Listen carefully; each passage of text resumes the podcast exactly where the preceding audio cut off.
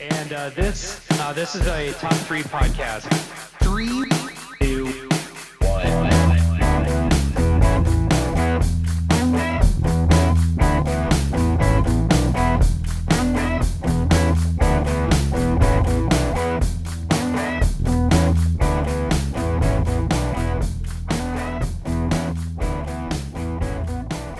What's up, everybody? Welcome to a top three podcast where we are honoring the time old tradition of listing our favorite things and arguing about it. My name is Dave Jackson, joined today by Aaron Engel, Sup? Alan Nichols, Hey there, everybody. fan favorite Bloodbath McGrath, Are you are you owed blood? Are you missing your blood? You need blood now? Call JG Bloodbath one eight seven seven blood now and get the blood that's coming to you. Absolutely perfect, dude. No notes. Yep. Yep. Uh, that phone number is uh, owned and operated by The Tube, and a representative will be with you as soon as we can. We're also joined today by a very special guest, top three enthusiast, Jordan Parks. Hey, everybody. Hey, dude, welcome to the show. Thanks.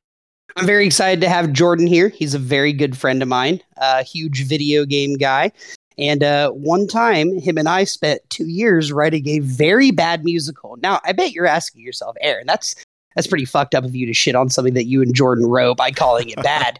uh, but what you must know is that I had lost the file for that musical for 10 plus years. Uh, I recently found it and read through it, and it's very bad. The only parts of it that are good are the songs, which I'll never take back, and anything Jordan came up with. Jordan, I love you. I'm excited to have you on here, man. Talk video games. Miss talk to you general, bro. Yes. Thank you so much, guys. Very happy to be here. Always happy to write a musical, too. If anybody needs help, let me know. Uh, He's the guy who jump in. connects stuff. I'm the idea guy. He connects stuff. That's what he's good at. He's very, very good at it. Glad to have you, dude. And we may have hinted at it before, but today we're going to be talking about our top three retro games that we want re released. Top three retro games that we want re released. Uh, but before we start, a couple things. Uh, first of all, guys, did you know this is episode 50 of a top three podcast right here? Whoa. Celebrate top three. Come on. It's a top three celebration. Bloodbath. Yeah, That was good. episode 50 of a top three podcast. This one right here.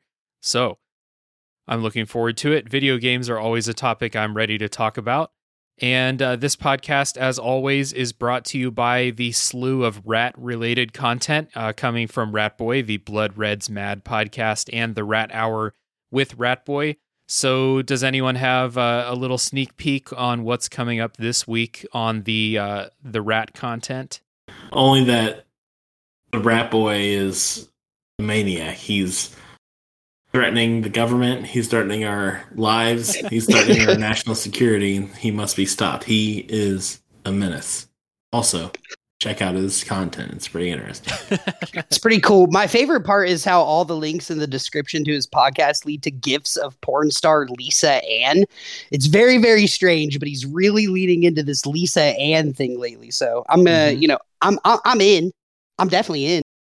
Yeah, it, it's kind of a trap. Actually, you you may go to the Rat Hour expecting a bunch of content based on you know fruit, uh, birds that he sees outside. You may think that that's what's happening on the Rat Hour, but yeah, it's really just mostly Lisa Ann at this point. yeah, the government the government stuff just kind of like he he goes off of tangents on that while in the middle of talking about Lisa Ann. Yeah, yeah, it's uh, you know, I would be concerned if I cared about his well being. Yeah. Correct. That's the only answer. So let's get into talking about our retro games. Is this if this is the first time uh, on the show, uh, listening to the show, the way that this works is we've all picked our top three retro games uh, that we want to see re-released. We're going to go around. Um, everyone says their number threes. We chat, then a number twos, then number ones. Quick honorable mentions at the end, and then as usual, when we have video game topics, we have a lot of listener top threes to talk about at the end of the episode. So I am going to uh, turn it over to you guys. Uh, first of all, Jordan, you brought this topic to us. So kind of give us like what kind of games do you like to play? Are you big into retro games, or are you kind of hoping that they get re-released so that uh, they get quality of life and stuff like that? Where are you coming at this from? Yeah, I I have been frustrated actually for the past couple years with games um, where you have these like big AAA budget games and and you get at least I was getting excited about them like Cyberpunk, and then they'd come out and they were just kind of not anywhere close to what I was hoping for, right? And so I feeling sort of angry with games in general went back and just started emulating games um, and just playing through i mean just a huge collection. All of the old nintendo games sega genesis super nintendo and playing them really did help me sort of like fall back in love with all of these old games. And uh so yeah that's where my mind has been for the past like kind of year year and a half is really just sort of having so much fun. And there's so much um you know i love listening to podcasts. People talk about stuff i didn't even know existed um, ports of arcade games um, or Japanese or like European exclusive stuff. So there there's just so much in in the back catalog, right? Um, that it, it's been such a blast to kind of jump in and see what's out there. I've been collecting a little bit of old stuff. Um, so that's kind of where, yeah, that my passion's been for the past couple years is really just having a lot of fun going back and playing this older stuff. Um, and that's what I wanted to ask you guys. Like, you know, what is sort of trapped on these old systems that you'd love to play again, um, and we can't just always dip right back into. Hmm. Yeah. So since this uh, since this title has the word retro in the title, top three retro games that we want to have re-released. Uh, the way that I made my list, and I'll get your guys' opinions too, is like I kind of abided by anything that was released for because uh, people say 10 years, right? 10 years. That's the retro cutoff. But like, we're coming up on like PS4 games being 10 years old. It'll be like next year. Uh, so I don't think that a PS4 game can be considered retro. That's kind of weird to me. So I am keeping with like nothing older or nothing younger than 10 years for sure, but I'm trying to go a little bit further back with most of my picks. What do you guys think? What what are you considering retro for this? I definitely agree with what Aaron said, and I went way back on a lot of my picks. Um, obviously, I'm like the retro game guy, so like there's a lot of games I thought of that would be cool to see redone. But I just want to make sure we're on the same page. When we say that these are like re-released, does that mean like they get like updated graphics or that the games get changed in any way or they get modernized in some way? I mean, is it just sort of open to interpretation based on whatever pick we're making? When I had envisioned it, I had sort of thought of like it's just the the classic version of the game as it existed in the past. I do think that there's maybe a whole episode you could do that is uh, a good idea that deserves to be totally remade from the ground up, like Final Fantasy VII remake you know, and, and sort of totally mm-hmm. uh, change everything.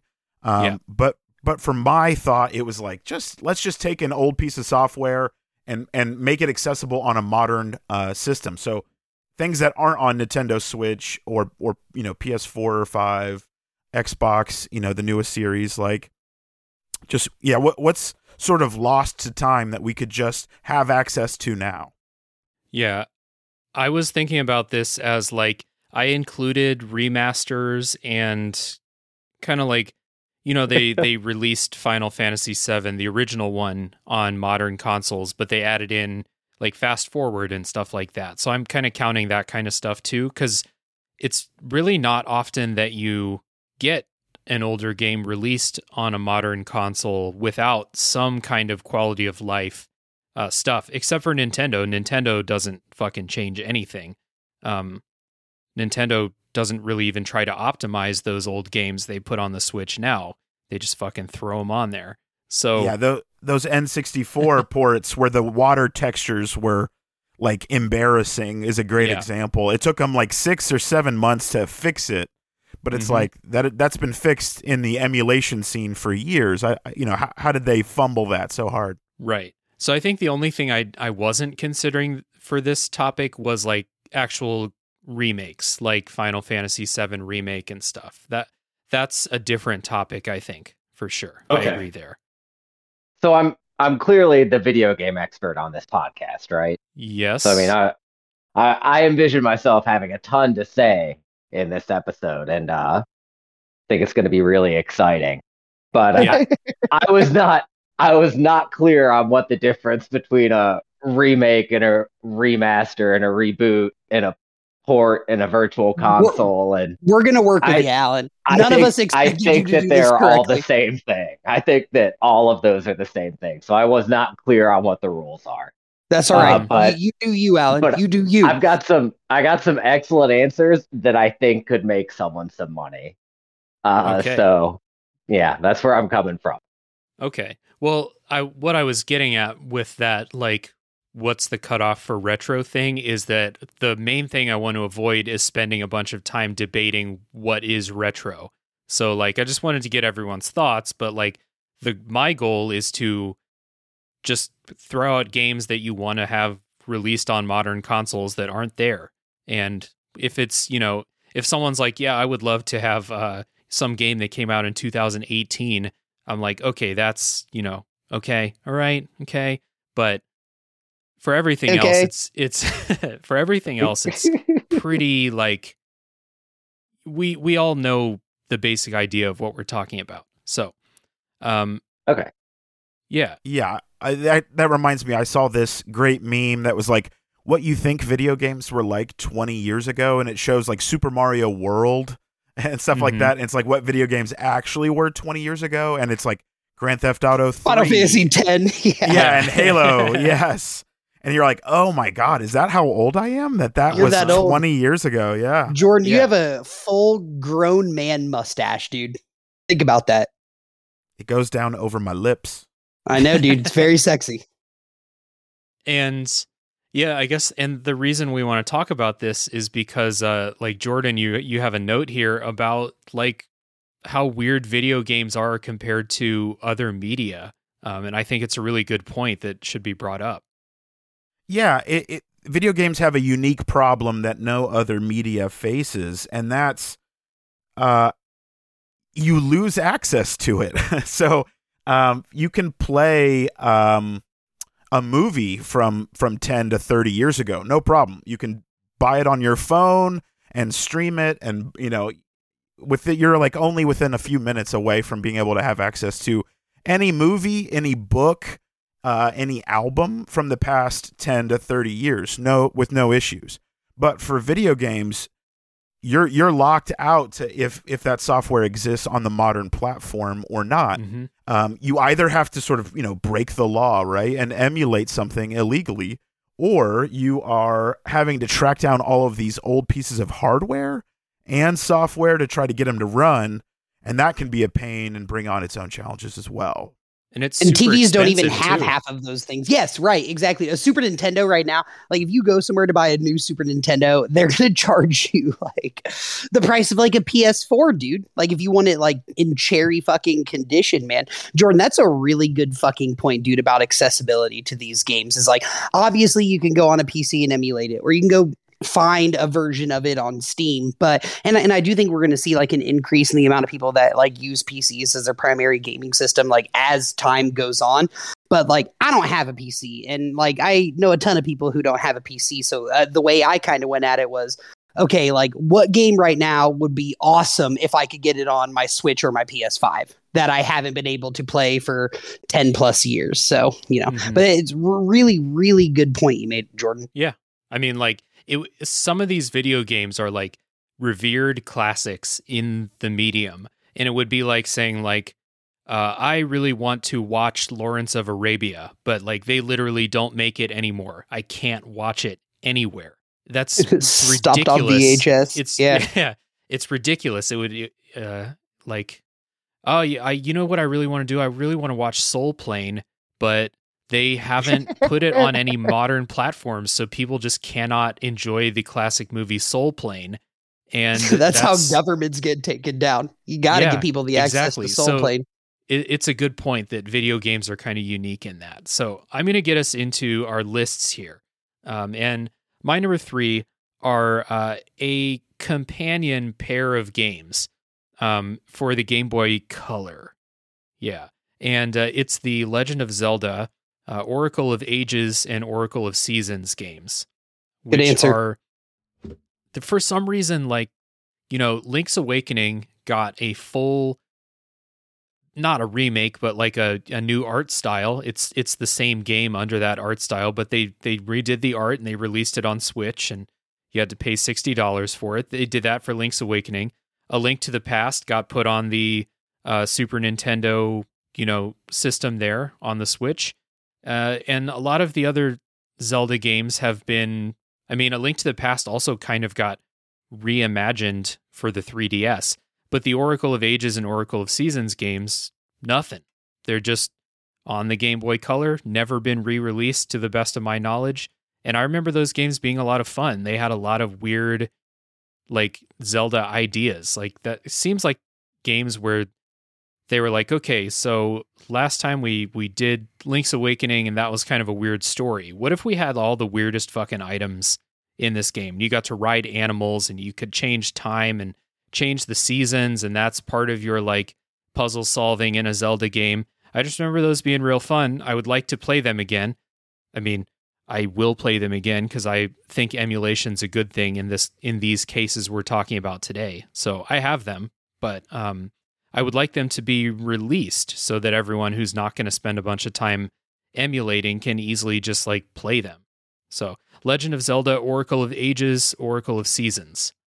I was one of those people who paid $60 to replay Link's Awakening, and I was extremely underwhelmed. I do think that uh, the games in that series that are closest to Link's Awakening, which is one of my favorite all time Zelda games, is Oracle of Ages and Oracle of Seasons. And while they're essentially the same game, like that doesn't bother me because I want like I wanted to play them both equally, like no matter what order I did it in.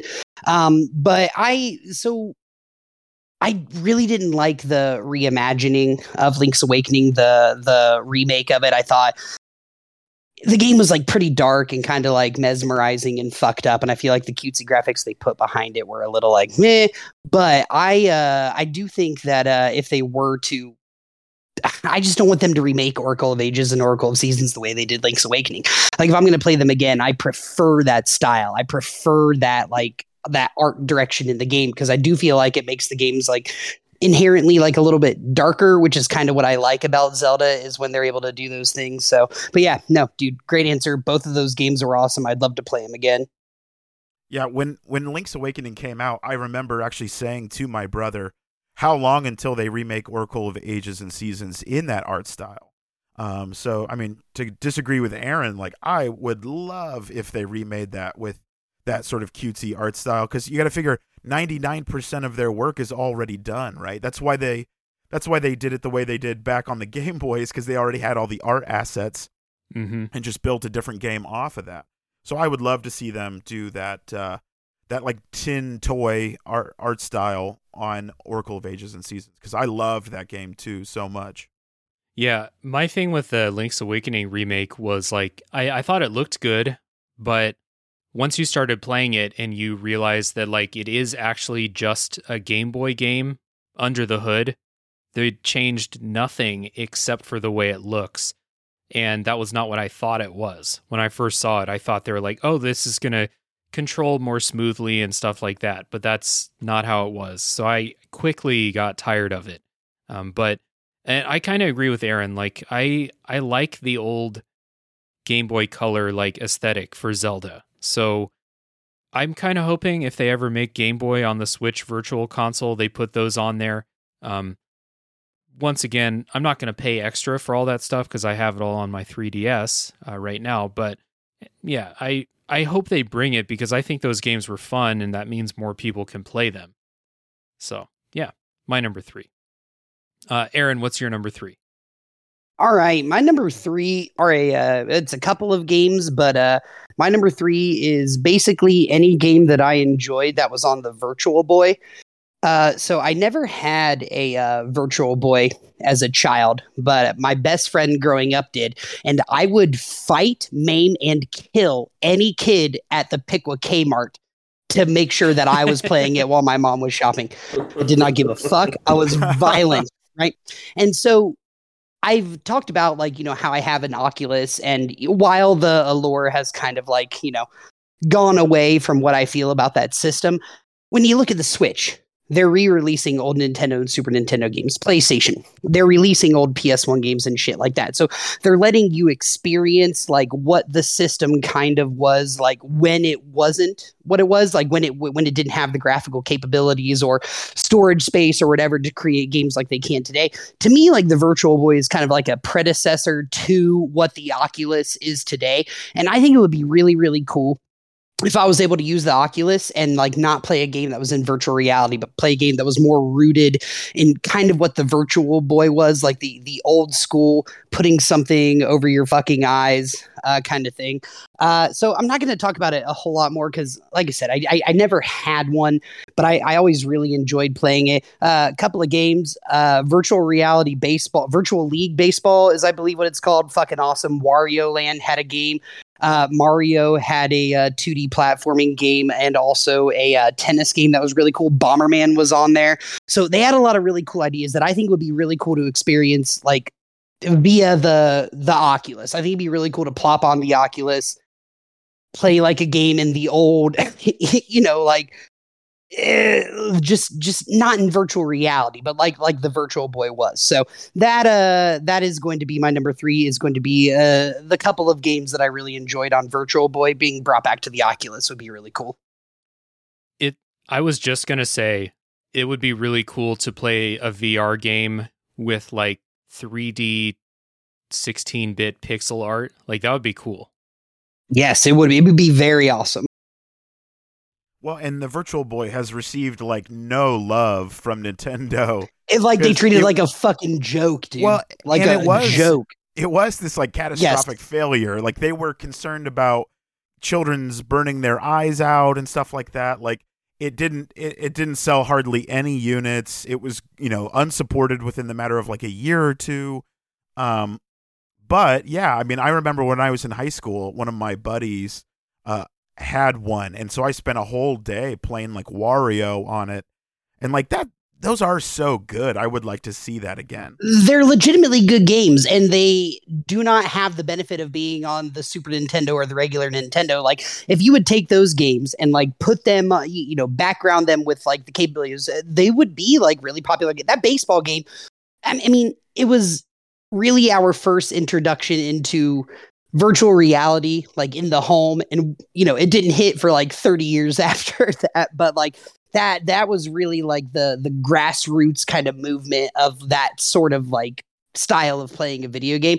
I would just i, I you know like i can go on my switch right now and i can get that pay, pay money for that stupid fucking nintendo thing and play donkey kong if i want to. I wish i had that option on the oculus to like be like hey you know, pay ten dollars, you can go into Virtual Boy mode and play all the old Virtual Boy games. I, especially that Wario one, Jordan. That game was so fucking good.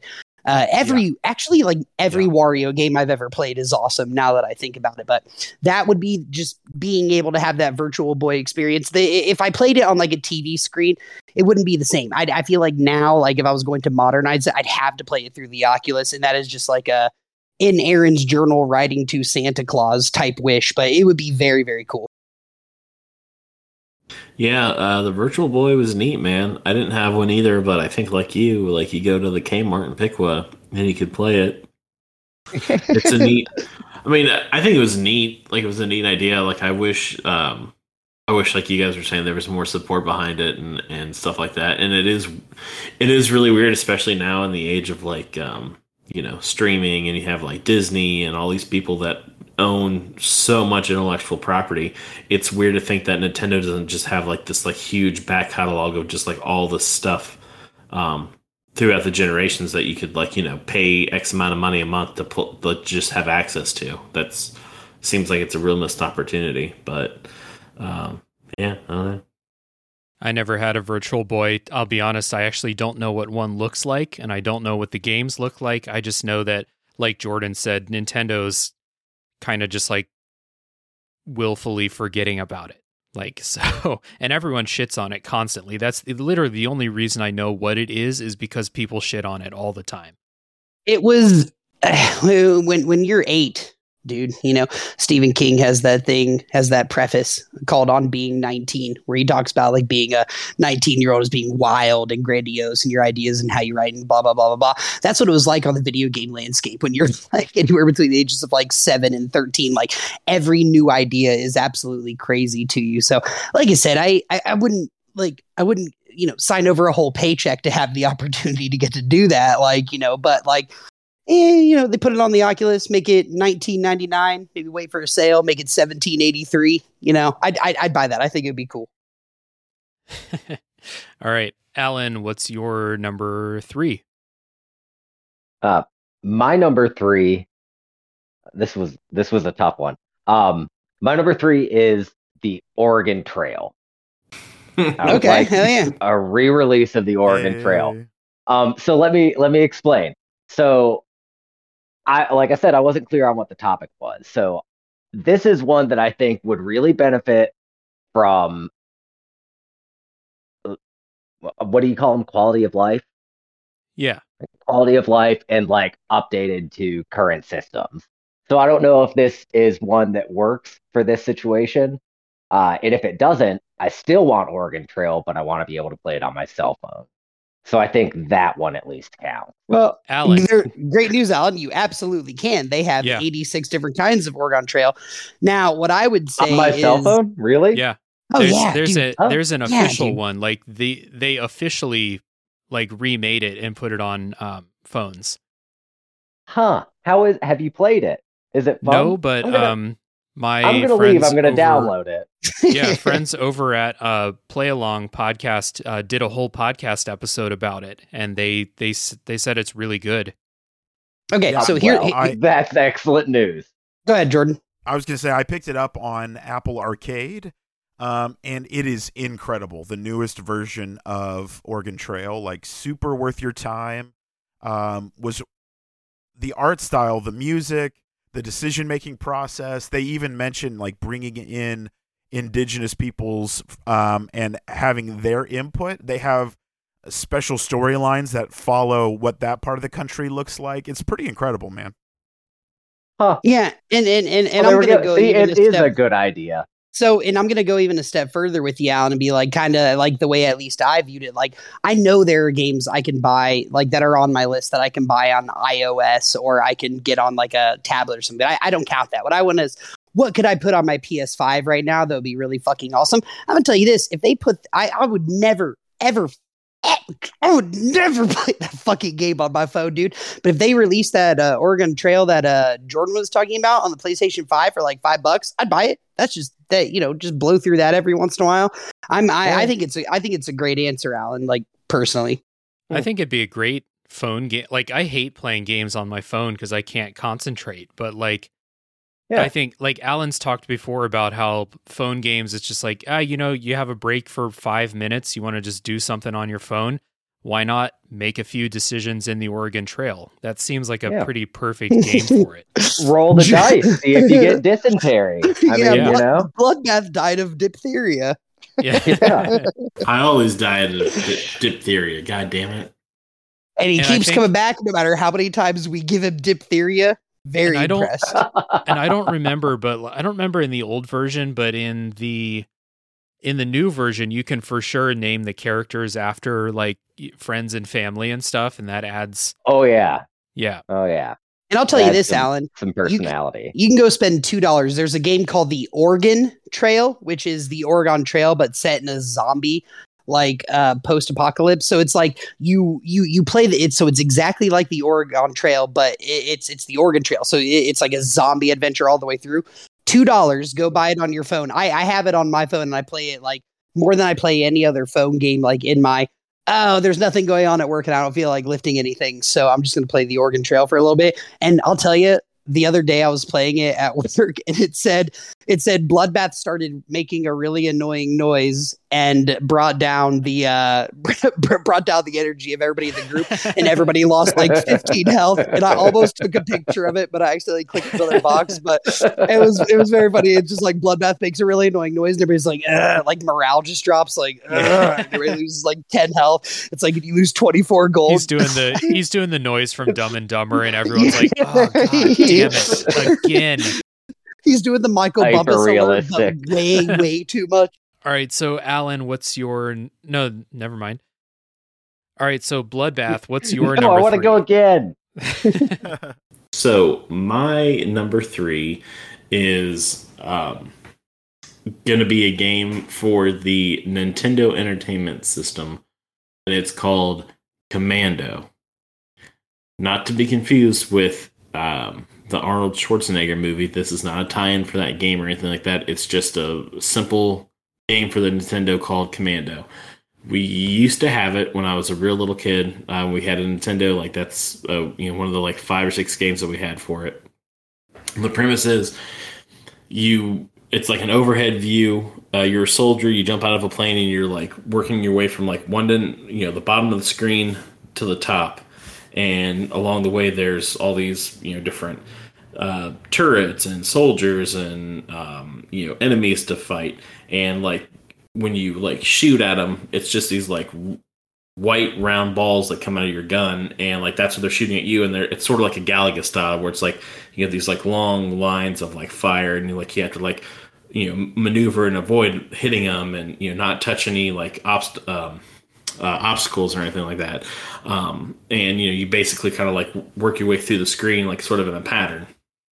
It's a lot like Galaga, although, like I said, you're supposed to be like a soldier on the ground, like running to like the end of the stage, was where there's like a fort or bunker that you're trying to break into, and like then you just start the next stage, and it's like a different variation of that. You know, it's and it's one of those things. You know, there's like a hundred some odd levels because like they just do these like slight variations each time, and like you know you get different enemy patterns and different you know um, configurations, and like again like the whole you know uh, purpose is to kind of zigzag your way and come up with these like interesting patterns and like little like you know kind of like real time like kind of like puzzle maneuvers sort of figure out the different um, things that are going on on the screen. Um, can't find it anywhere. Can't find anyone that ever really talks about it. Again it was made for the nintendo so it's very old. Um, so it'd be cool to at least have access to it to be played again. I'm sure you can probably find it on an emulator somewhere, but like a, you know, just something that could be re-released that you could play with like you know updated graphics and you know a little bit you know the mechanics work really well because they're so kind of rudimentary and fundamental and like that's sort of the basis of the game. But you know, just definitely like you know a little bit of an updated graphics um, to make it a little bit more uh, palatable for 2022. But uh, yeah, I don't know. That's my pick. And here, here, here's where I'll jump in real quick. I, I never played this game, so I don't have a ton to say. But like, in in, in that time, like those those Galaga style games, that was action. That was Halo. Like back then, dude. Like when you went to like you know arcades used to be like way more popular. You know back in the day, day, and and a lot of games there like followed that exact same sort of like script to creating their games. Like I, I I have never played it. I looked at the cover art and it's just like a guy in an American army uniform in front of some explosion. Yep. So I'm like, oh yeah, if I was a little kid I saw that at the store, I'd beg my mom to get it for me. But yeah, Bloodbath, I like I said, I never played it, but I I, I eh, those were the, the those were big fucking games. Those are action packed games back They then. are, and what's interesting. What's interesting about what you're saying too is if you, I think I've seen like one YouTube video of somebody doing a playthrough of it. Like if you go and watch it again, I know the graphics are going to be like hard for a lot of people to like kind of appreciate, but like for what it is, like it really the art style captures everything really well. Like it's it's very easy to understand what you're looking at. It's very easy to understand and get a sense of like the speed and momentum and the action that's going on on screen and the animation. So I, I think it's really really neat. Like if you just and I wouldn't want the style changed at all. Like really, like I like you know kind of like those like 16 you know 8 bit 16 bit pixel art style. So like I wouldn't like change it a lot. Just make it a little smoother, a little cleaner. You make it run a little bit better. Um, but yeah, no, that's that's like sort of the beauty of it. The game is so simple that like you know you don't need to change the mechanics. And like again, if you like if you were to look a video of it up, like the art style too is so like you know rudimentary and like sim- you know just basic that like again you wouldn't even really want to change it. It works really really well. Yeah, I, I even checked the Nintendo Switch like online thing when you were talking about it, and it's not even on there. So, Yeah, it's a Cool. super obscure game. As we come to expect from the Blood Man. All right, Jordan, what's your number three?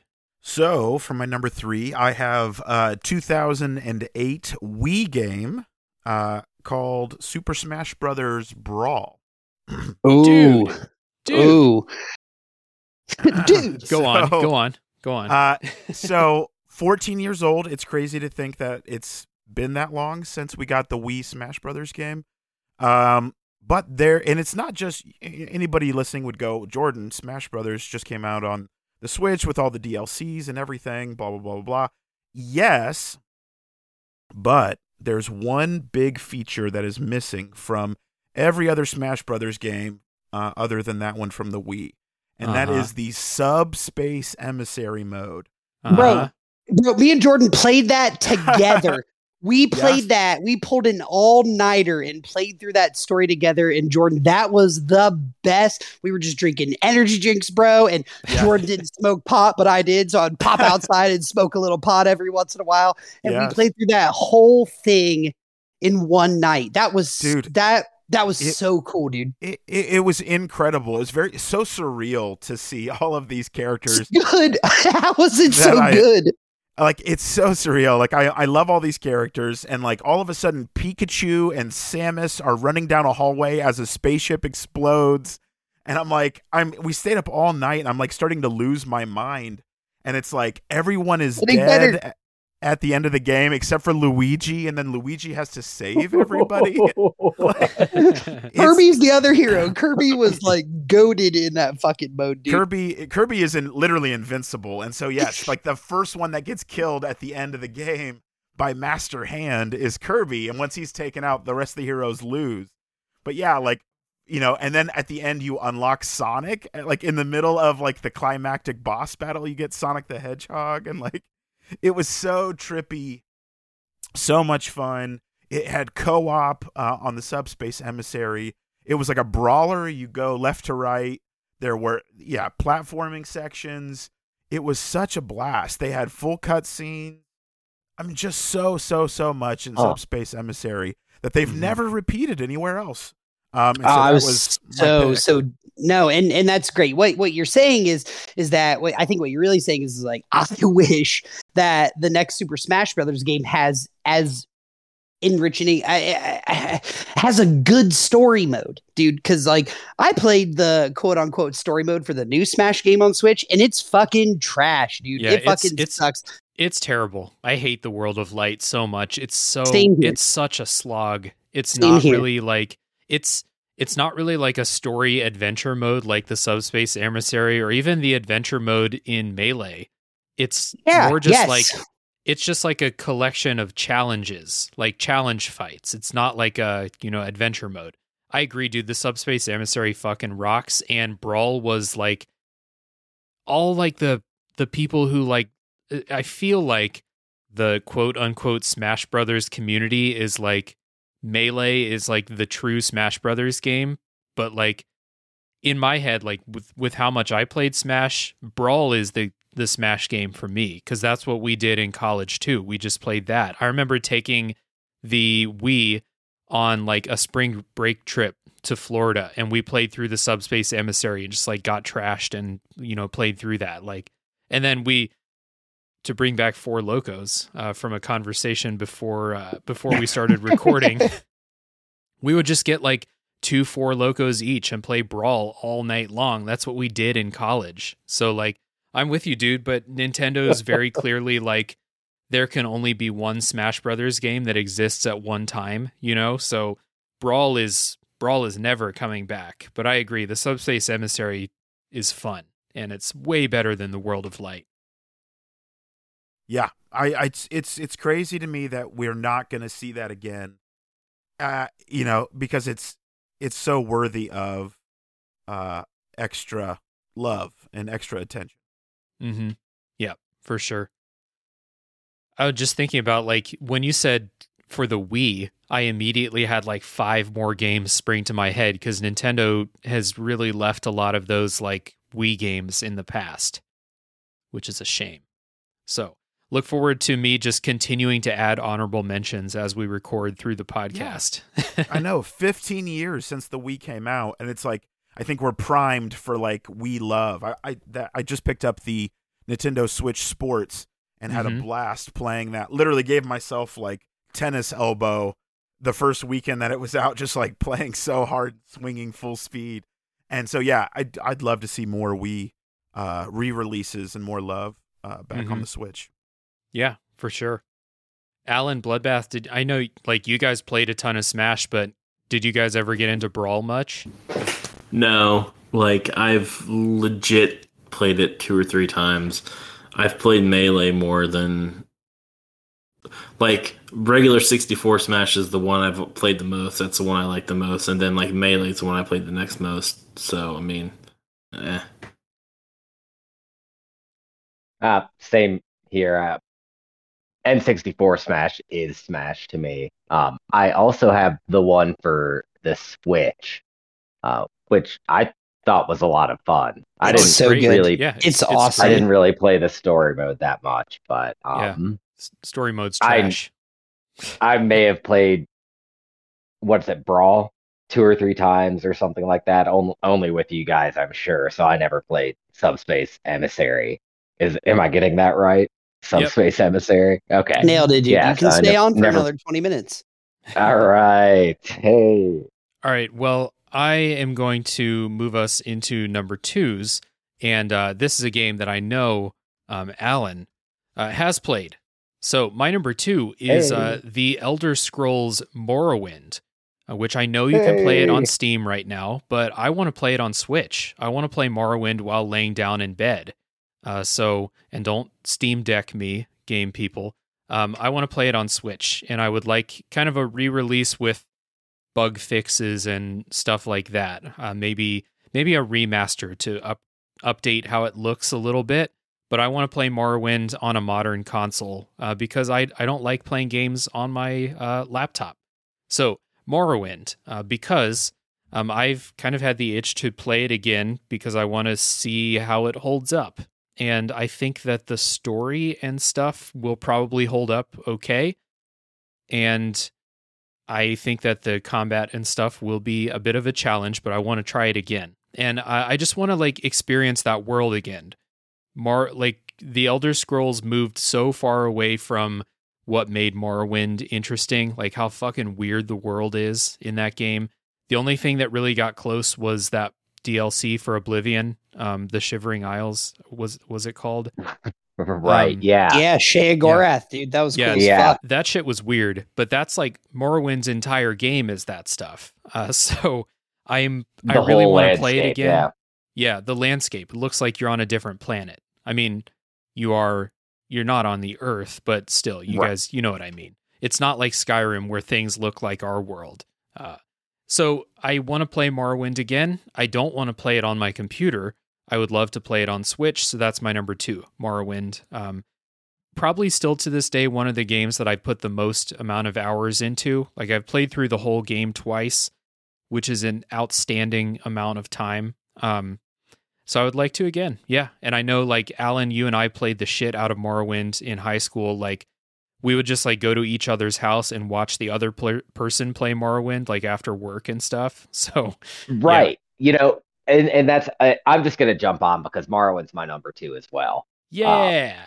Fuck yeah. Yeah. Um, but you're right. You can go and you can just watch someone play Morrowind because the odds of them doing the same thing that you're doing are just minuscule.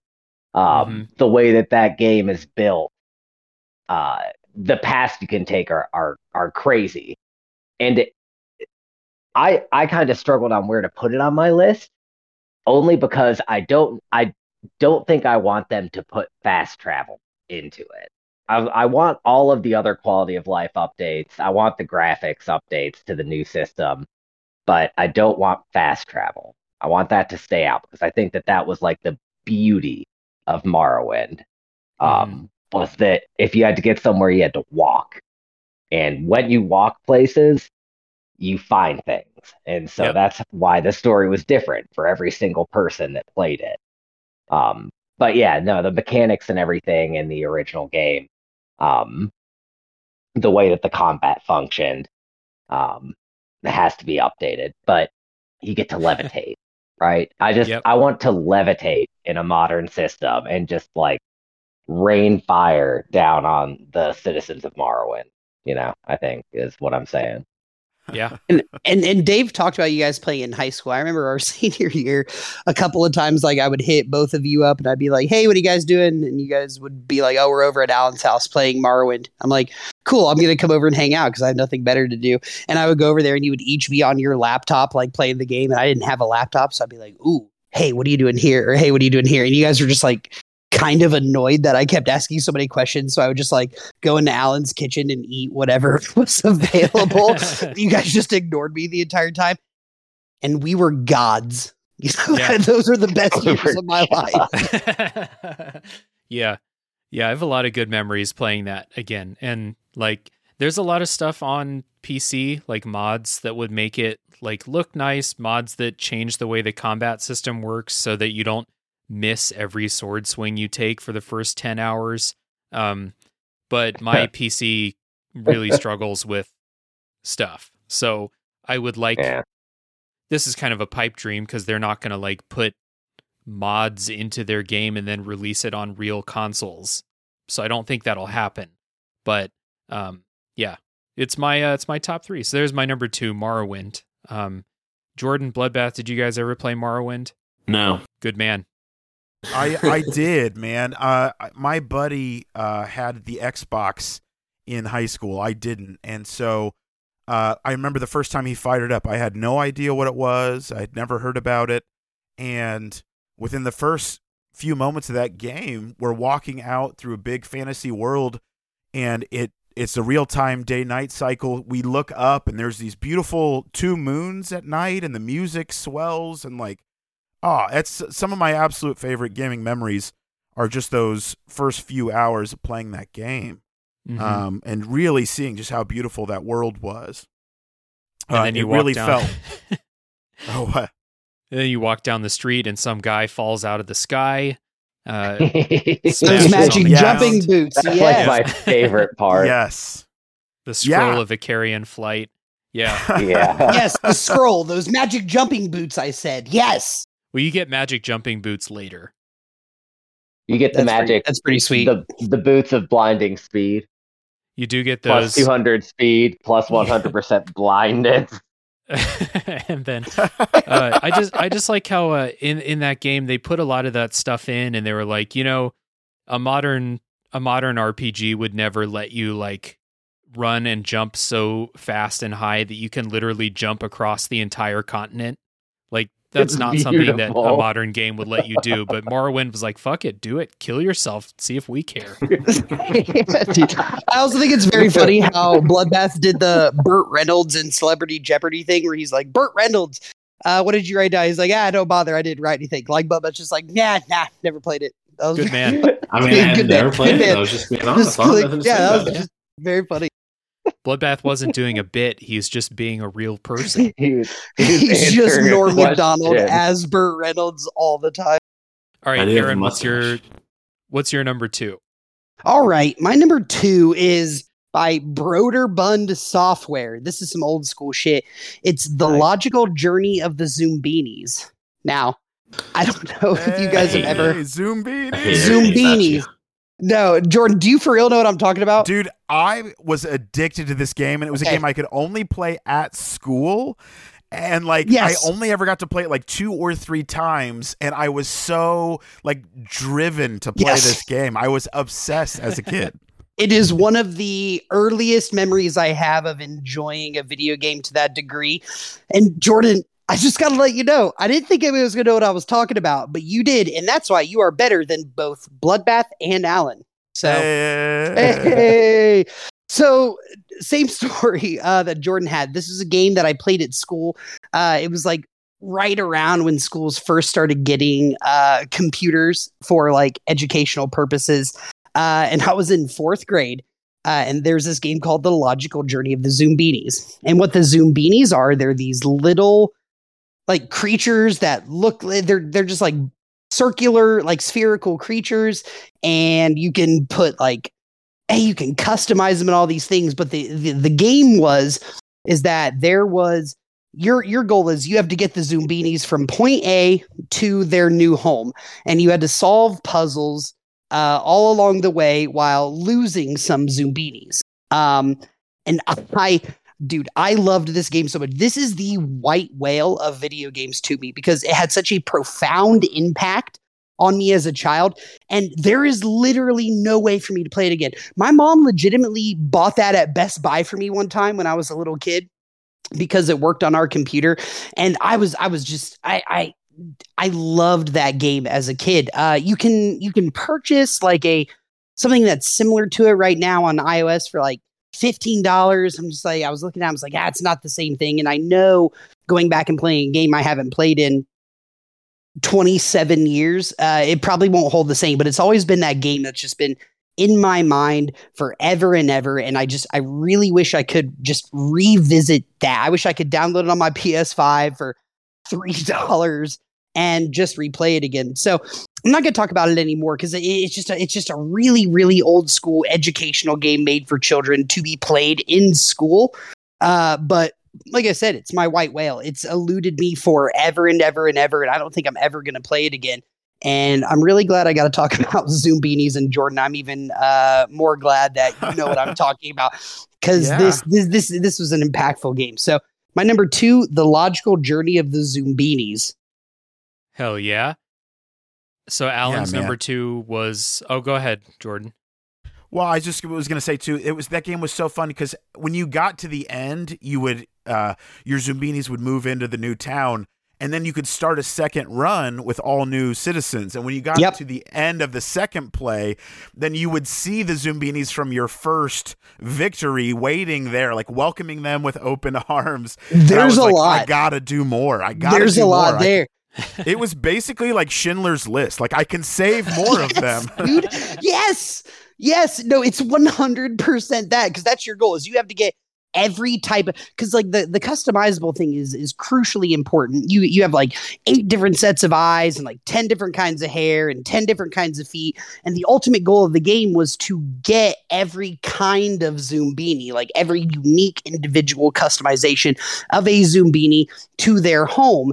And each puzzle it, it wasn't the same every single time you played it. The the next time you ran through and played it it would maybe throw you a different puzzle that you weren't expecting or throw you a puzzle where you know the type of zoombinis that you created for this journey don't i just realized what i sound like right now talking about this. It was just it was a really cool puzzle game a really cool game i played as a kid and i just i love the zoombinis and i am fucking i am bricked off of knowing that jordan also knows what i'm talking about so but yeah no I, just, I love that game i'd like to replay it again someday you, you know even if it probably is trash because i enjoyed it when i was seven As they are most things have that we enjoy when we were made seven. new Zoombinis games. They're in in the early 2000s. It looks like they made one called Zoombinis Mountain Rescue, and then in 2002, Zoombinis Island Odysseys. And there's Yeah, also never played 'em. there's also an app on the App Store. Yep. yep i did say that out loud uh, at the very Did beginning you did you really? yes yes it, Oh, it's I- a lot Oh man, lot I just I just tuned out immediately after you said Zoom. Yeah, yeah. Hey, listen, dude, I do not blame you, and I'm not mad. I just wanted, I just wanted you to know that yes, I'm aware that it exists, but I do not play games on my phone.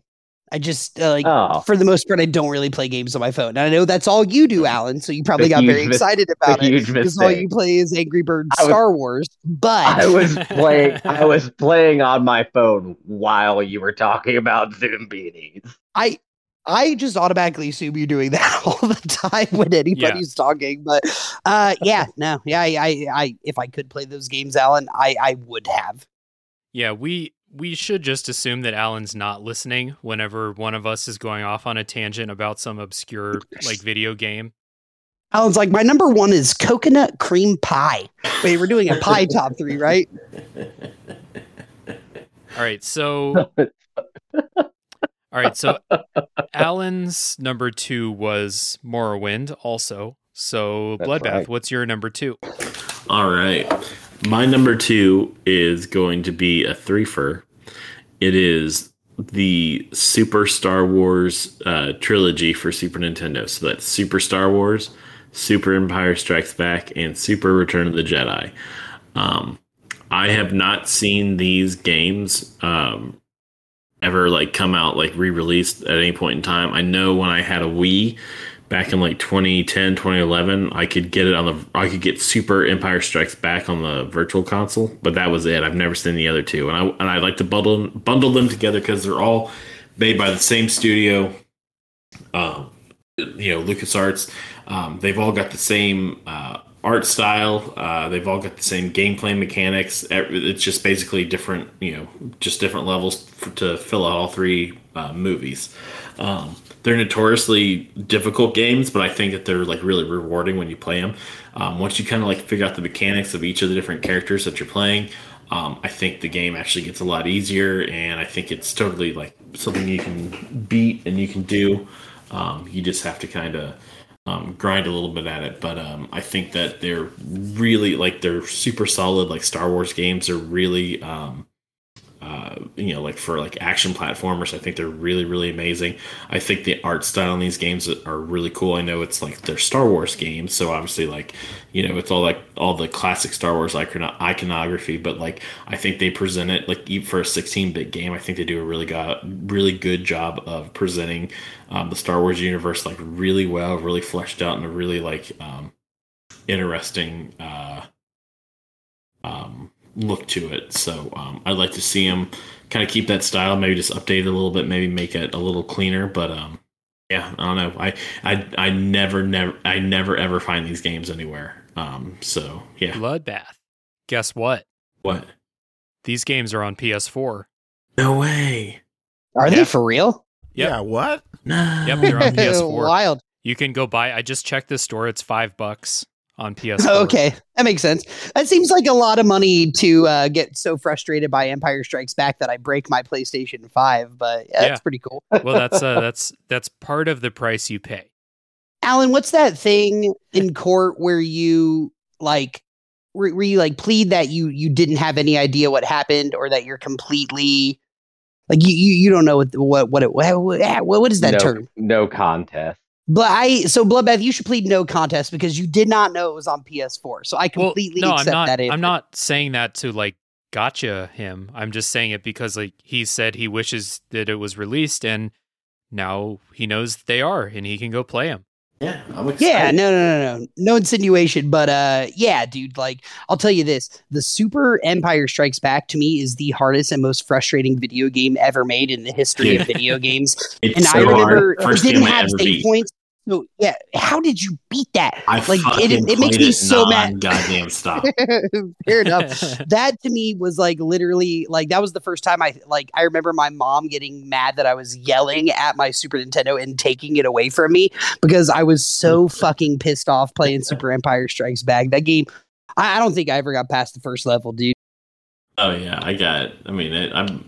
I don't know. It's a hard. It's a legitimately hard game, but I again, I think it's like it's super hard until you like kind of like once you sort of like find out what the pattern and like the the mechanics are the mechanics are kind of hard, but I think once you kind of figure out how to use them in your advantage, I think it works well.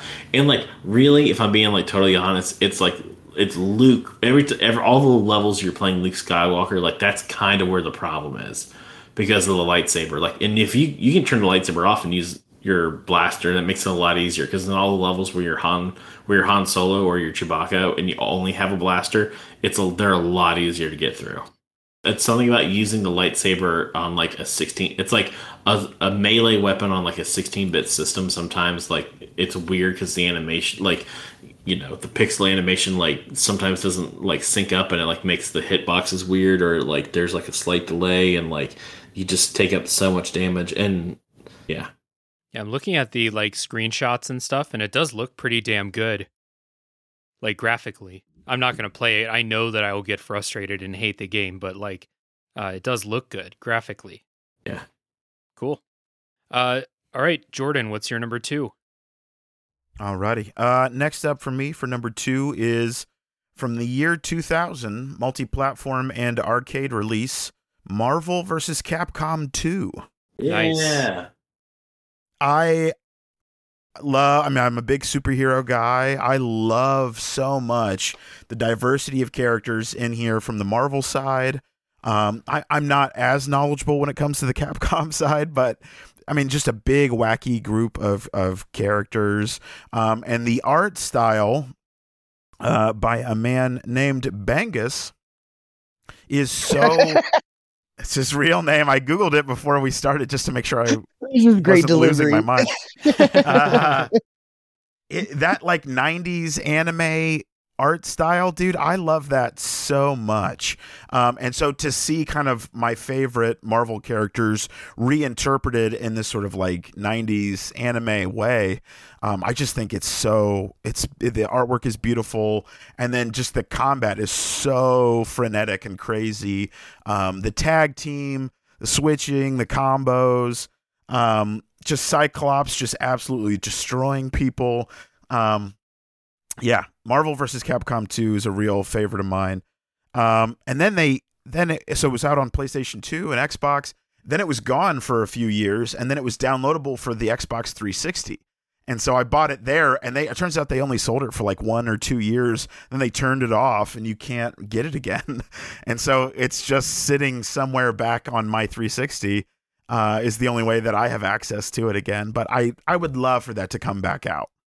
That's another one of those like old like licensing crossovers that like like Kingdom Hearts too, where it's like if someone had the idea for Kingdom Hearts today, Disney would never fucking go for it. And I feel like it's the same thing where if it's like, hey, you want to have all these Capcom versus Marvel uh, things, we have like two huge licenses together. And again, Disney would probably be like, nope, you're not doing that. We're going to do our own Marvel games uh, and stuff like that. So it's kind of a relic of like that time when Disney was like, yeah, sure, fucking make a big RPG with Donald Duck in it. Like, same kind of thing. so like I'm not mistaken, that's the one that's like the Mortal Kombat style fighting, like the the the right, like the Yeah, side you call it screen one. Yeah. Street Okay. Fighter 'cause Yep. it's like Capcom. Sure. So I uh, I never had that game, but a, a good friend of ours, Chris Atkins, did, and I did play it. And I notoriously do not like those kinds of fighting games. That Mhm. is mate like I I've I've actually put like legit hours into that game because I remember uh Carl being super excited to play it when it came out. That is Shout a really really good fighting game. Yeah, yeah. Shout outs to Carl. Shout outs to my man. But uh, that's the only time I've ever really enjoyed that uh side by side uh fighting style aside from uh Dead or Alive Extreme Be- Beach Volleyball where I thought maybe just maybe I could unlock some secret titty characters. Uh but that that's a good answer, dude. As far as fighting games go, at least from my perspective, I think that to me anyways, that is the most fun side by side fighting game. I don't know what you would actually technically call that kind of fighting game, but I, I would say that it is the best version of that kind of game that I've ever played, anyways. mm-hmm I never played it. I don't like fighting games, so I will. Uh, I'll defer to you guys. Um, that I really, really like that game. It, I feel it works way better as an arcade game. I, I just don't feel like I could sit there and play it for like hours on end. Um, it's sort of like novelty to me. Like you, like you know, I know you're mentioning like you get to like, um, you get to pick like more than one character for like a, a fight. Um, you have like it's like tag team and um stuff like that, and like it's a neat mixture of um, characters, and like the art style and animation are really really cool. Like I like it a lot, um, but I do feel like I do feel like those style of games like haven't aged super great.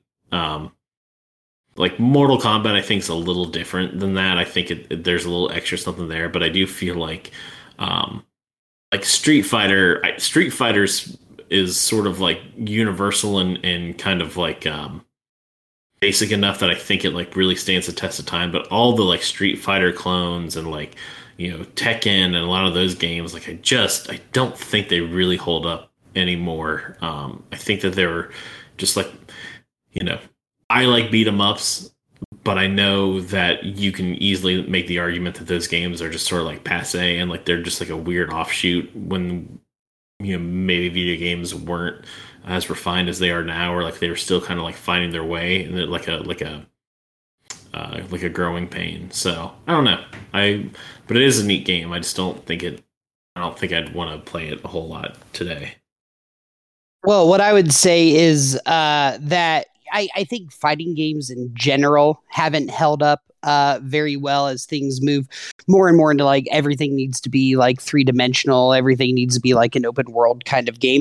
Uh, but those those old school fighting games uh, are still like a huge, huge part of like the competitive gaming community.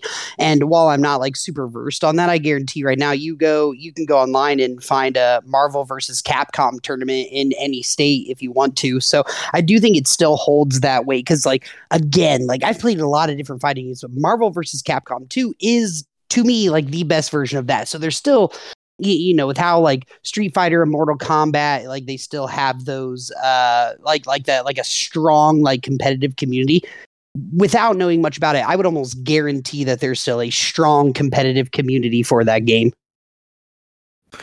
I'm sure there is, and you know, you you said this, and to me, like it's a total like side note and tangent. I'm sorry if this runs long, but like in addition to like, I feel like fighting games are like a little like over. Um, I thought about this for the list. I, nothing I could really think of would make it, but like I don't feel like I see like any more like talk about like racing games, like any kind of car racing, oh, dude. of any kind. I don't think like do they still make them? Yeah, both Xbox and PlayStation just released the newest uh, Forza and Gran Turismo recently, so they're definitely still making them. Okay. Yeah, Forza Forza uh, was amazing last year in November, but you're right. I mean, there's not a broad swath of them like there used to be.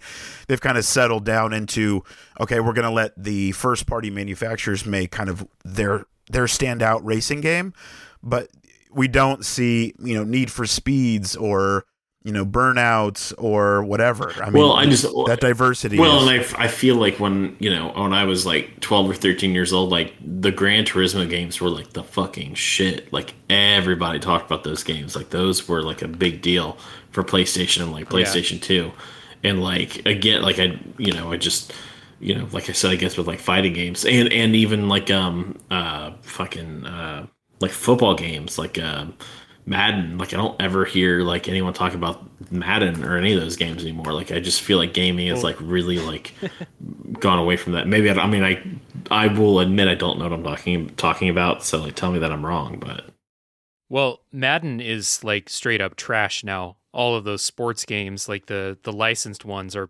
basically Correct. trash. Madden Absolutely and garbage and stuff like. So no one talks about it because like I don't know. The people who are still buying it are the people that buy it every year.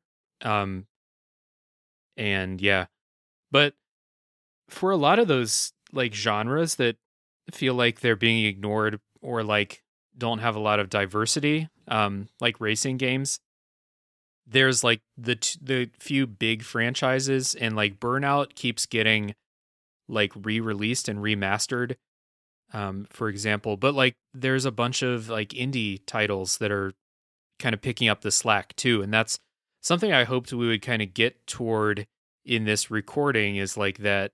There's a lot of genres that people are like, you know, why don't they make these types of games anymore, like beat 'em ups or something like that?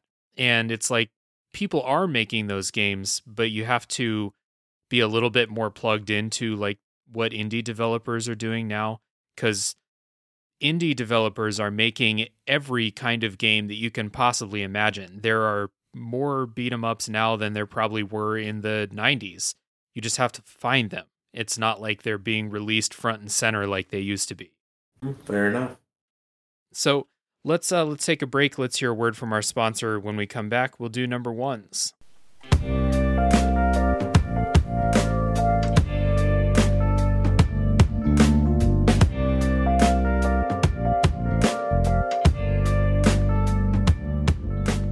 Hey everybody, before we do our number one picks, we'd like to talk to you about that magical drink, the one that makes this podcast possible. That's right, we're talking about coffee. At a top three podcast, we are in way different time zones, and we record super late at night for the for most of us actually. And coffee is what makes it all tick. We're proud to share with you one of our favorite local roasteries, Barbell Brew. Barbell Brew provides single origin coffee beans that are air roasted in small batches on location in Troy, Ohio, and they're available for shipping nationwide. Check them out at barbellbrew.com where you can find pre ground or whole bean coffee in several different varieties, or sign up for their Coffee of the Month program for a curated caffeination experience. We also have an exclusive deal for our listeners 20% off your first order using the promo code TOP3 at checkout. That's the promo code TOP3, that's the number 3 in there, at checkout, 20% off your first order. Barbell Brew also has a really cool program called Coffee for a Cause, where each month they donate a percent of their profits to a different charity. So follow them at Barbell Brew Coffee Roasters on Facebook and at Barbell Brew Coffee on Instagram, and check our episode description for links to those pages and their website so you can get your coffee on. Support local coffee roasters and taste the difference. All right, back to those number ones.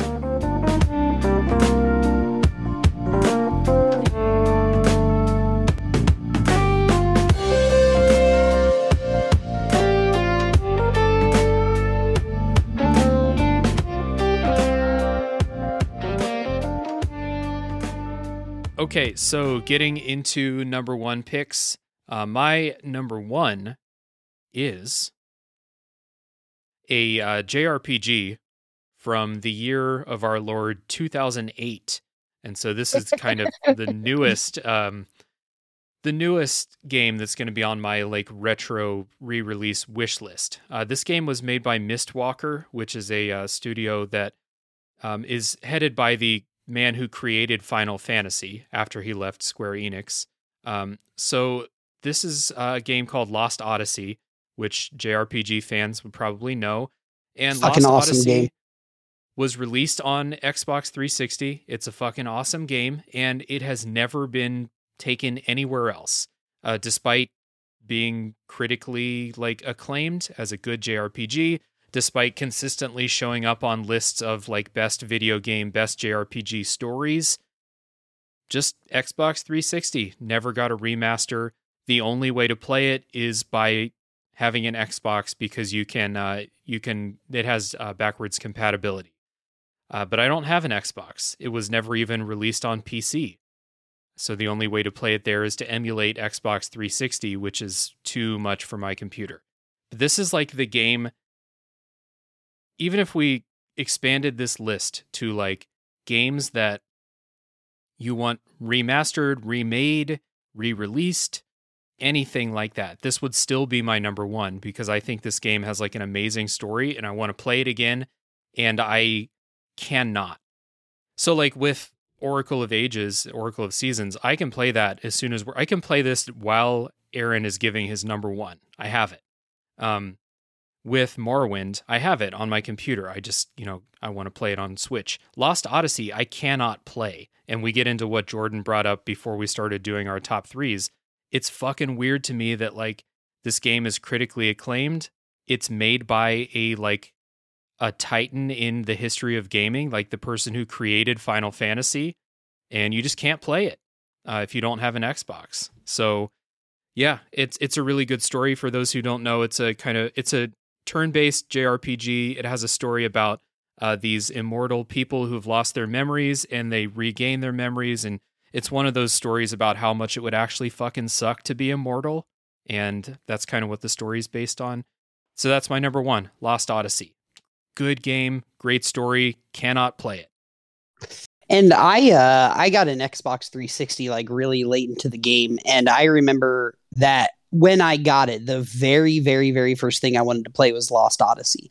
Because I that was just coming like like you know Xbox 360 is coming fresh off the era of how good like PlayStation One RPGs were, and so like I I, I didn't really think the PS2 had like that many like really really good JRPGs, but everybody was talking about this Xbox one, and I you know I didn't have the original Xbox, but you know looking back, I can't imagine they had like a ton of really really good JRPGs. So when I got the Xbox 360, like, you know, for a couple of years, people had been talking about how good specifically Lost Odyssey was. And I'm not going to sit here and pretend like I, I, remember everything about it, like it was something I played front to back as soon as I got my 360 and never revisited it. But Dave's right; it is always regarded as in the upper echelon of like you know 100% like uh, RPGs and JRPGs that were coming out in that era. But people still do talk about that today. If people are doing JRPG lists, I guarantee you, if we did right now like top three RPGs of all time, and we got uh, as many listener responses as we did tonight,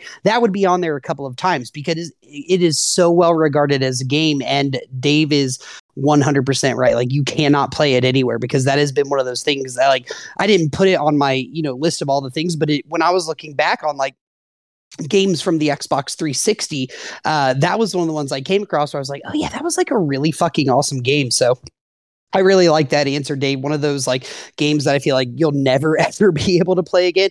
That will be like lost in the sands of time or whatever. But that that that's a great answer because that is definitely a game that like if you like RPGs is one of those you know top 10 or like 15 maybe that's ever been made so I'll, I'll, I'll stop but it's a good answer if we if we ever do top three jrpgs on this podcast i think that would be in my it would at least be in the top three plus honorable mentions like I legit love that game. And every now and then I, I go hunting for like, you know, has it been released on Steam yet? Can you know, maybe if I buy a new computer, I'll try to get into Xbox 360 emulators, but like as it stands right now, it's just like one of those games like nope, you cannot play this. Again, like how fucking weird is that? It's a great game. Uh, super moody. I I love the music too. They got the um, composer from those Final Fantasy games, Sakaguchi, to come over and make some more, uh, you know, music for that, and it was incredible.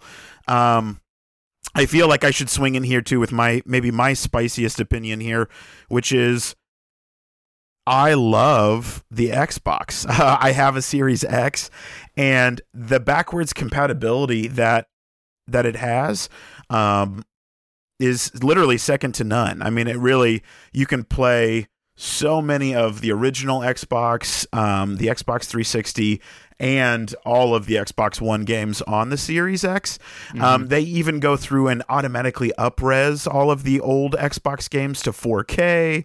Um, they they've given games 60 frames per second that didn't have it before. So this is just my little uh, commercial there for the Series X, I've been blown away by everything that they offer for that. Yeah, I mean that's not even getting into Game Pass too. Like I I just don't have an Xbox because I have a Switch and a PS5 and a, a 3DS full of emulators and I'm just like I don't really need more games. I just wish I could play Lost Odyssey again because you're right. I was just checking the credits like I I even missed that Uematsu did the music for it. And Oh, that's yeah. yeah. It's yeah, it's just a great game. Yeah, and I don't have like a, an Xbox. I got the PS5 solely based on the fact that it was the only way that I would ever uh, be able to play the Final Fantasy VII remake. Because when COVID started, I th- that was around the time I got Final Fantasy VII remake, and I was like, oh, I can't die before I finish this, you know. So that's why I ended up getting the PS5. But if if if if everything, you know, if I'm not going to get a PC and Xbox are going to be the only people that have like the the Elder Scrolls games or the Fallout games, I'm going to get one eventually because I can't just not play those games. Yeah, it's a real pain in the ass how things have been split up like that over the past um I don't know, the past So annoying, dude it, I mean, it's it's kind of always been like this, I guess, but it, it feels like the major franchises are being split up in a way that they've never been split before. You know, totally. Once once you know Elder Scrolls Six only comes out on Xbox, then people are going to really start feeling that. I feel like. Yeah, one hundred percent. All right, Aaron, what's your number one? I don't have a year in front of me, uh, but this game's always been very important, and we've talked about it on the podcast before. My number one is going to be NFL Blitz 2000, and, and, I would even I would even extend that to say like NFL Blitz and NFL Blitz 2001. Uh, I am starved for a good sports game. Like the the greatest thing about like growing up playing the Super Nintendo, playing these retro games is how like rich and illustrious the selection of different sports games you could play was. Like there, there was always a cool football game if you wanted to play it. There was always a cool basketball game. There was always a cool baseball or hockey game or, or soccer game or even like a fucking dodgeball game. You know, like I feel like the one thing about video games that I hate now is like any sports game that comes out is either not funded uh, properly enough to actually like you know attain the goal that they were when they started creating the game. Looking at you, uh, whatever, whatever that what's that NBA game that came out? There's a sequel. I don't even care. That's how much I hate that game. Um, but and we talked about this earlier. Madden fucking sucks. 2K fucking sucks. Everybody says FIFA's great, but I, I don't like soccer, so I don't care. So I, I think what like what I've always been attracted to in terms of like what a sports game is is I've always been attracted to that like arcade aspect of it, where it's like you're playing the sport, but not all the rules and physics necessarily apply to it. Um, and I've I've just I like I like I said I'm I'm absolutely starved for a good sports game.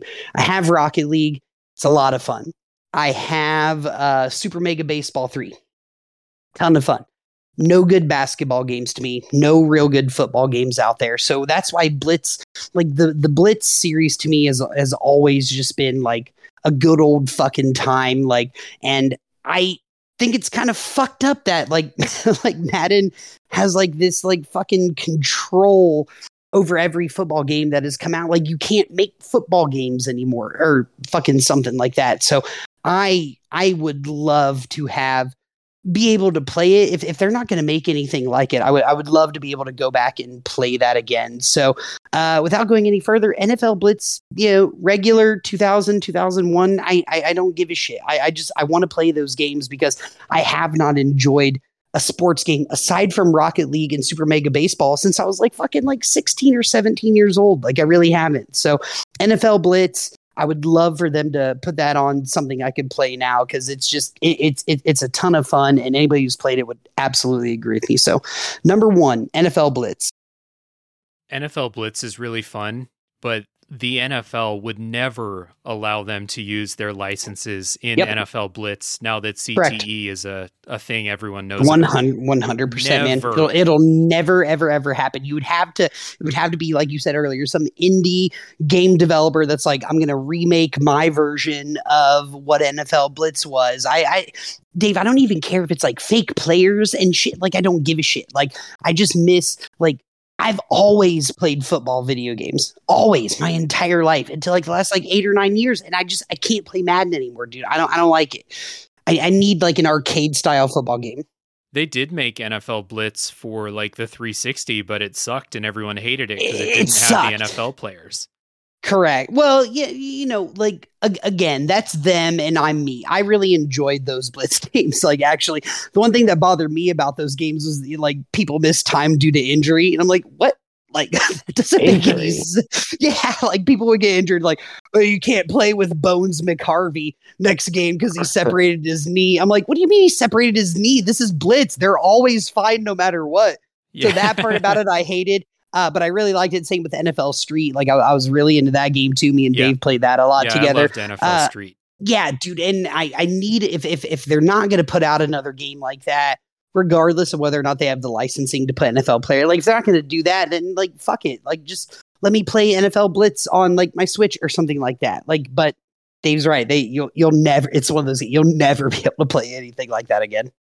Yeah, dude, Blitz was super fun, and I I kind of I am also like really sad that like n- we're not going to get arcade sports games with the real players.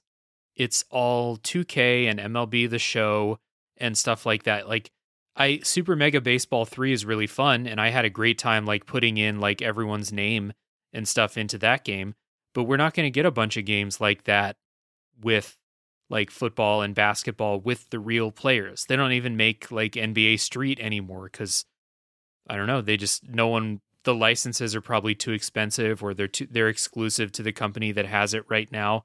So like, yeah, it is really lame. Like I would love to play another NBA Street or something like that, or like um, you know, like NFL Street was another good one, or just like some arcadey game that's not. We talked about this before, but like since all these sports games have tried so hard to be so realistic that 2K is not fun anymore.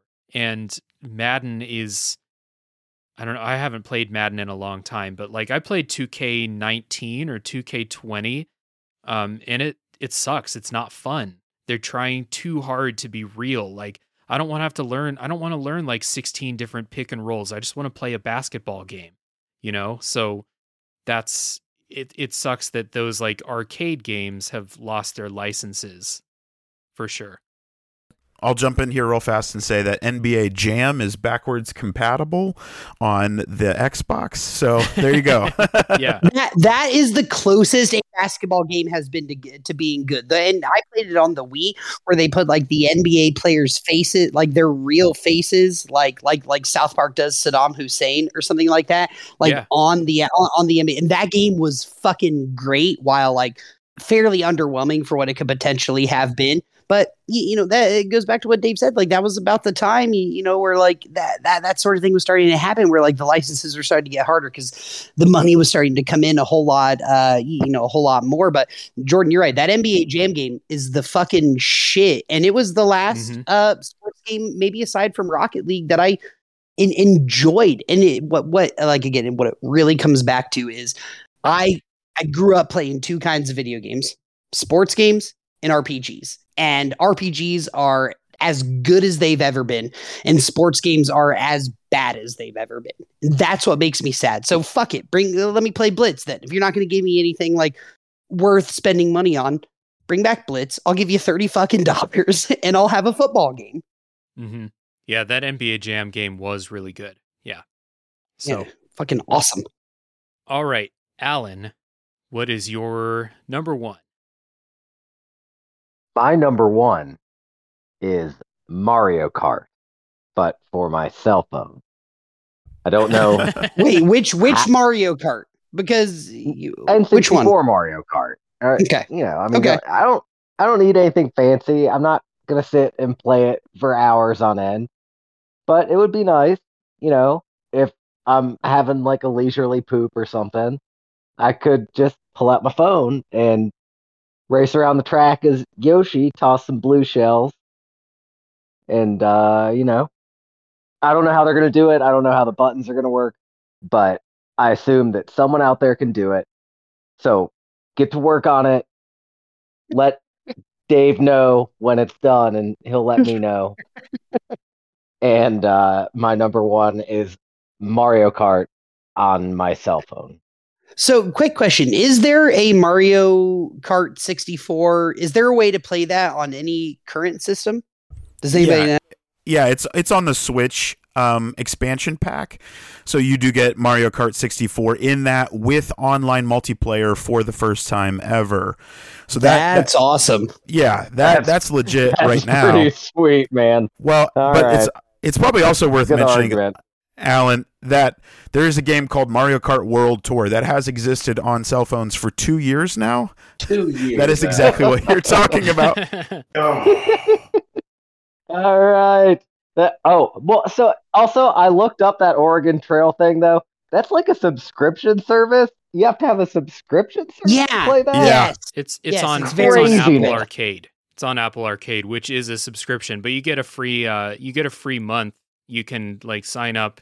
Oh, Play yeah. the Oregon Trail and then sick of it cancel. by then. Yeah. That is the correct answer. Oh my god, you can actually play Mario Kart on your cell phone. You wow. can. I don't That know is- if it's good, but you can. Nintendo That is just what a world we live in, guys. I mean, yeah, honestly. Nintendo's made a push to like put stuff on phones. Like they did that they did that good endless runner Mario game. That was actually pretty fun. That was fun. Oh, I um, played a, a Sonic game like that. Yeah, probably not as fun, but you know, that's Sonic for you. Yeah, if you pay for the Nintendo online thing, you I think you can play the Super Nintendo Mario Kart and then like if you bump it up to the one where you can play the N64 games, the um N64 one should be on there, right? Yeah, and and again, it it can do the online multiplayer for the first time ever, which is pretty nuts. So Mhm. is pretty nuts. Yeah.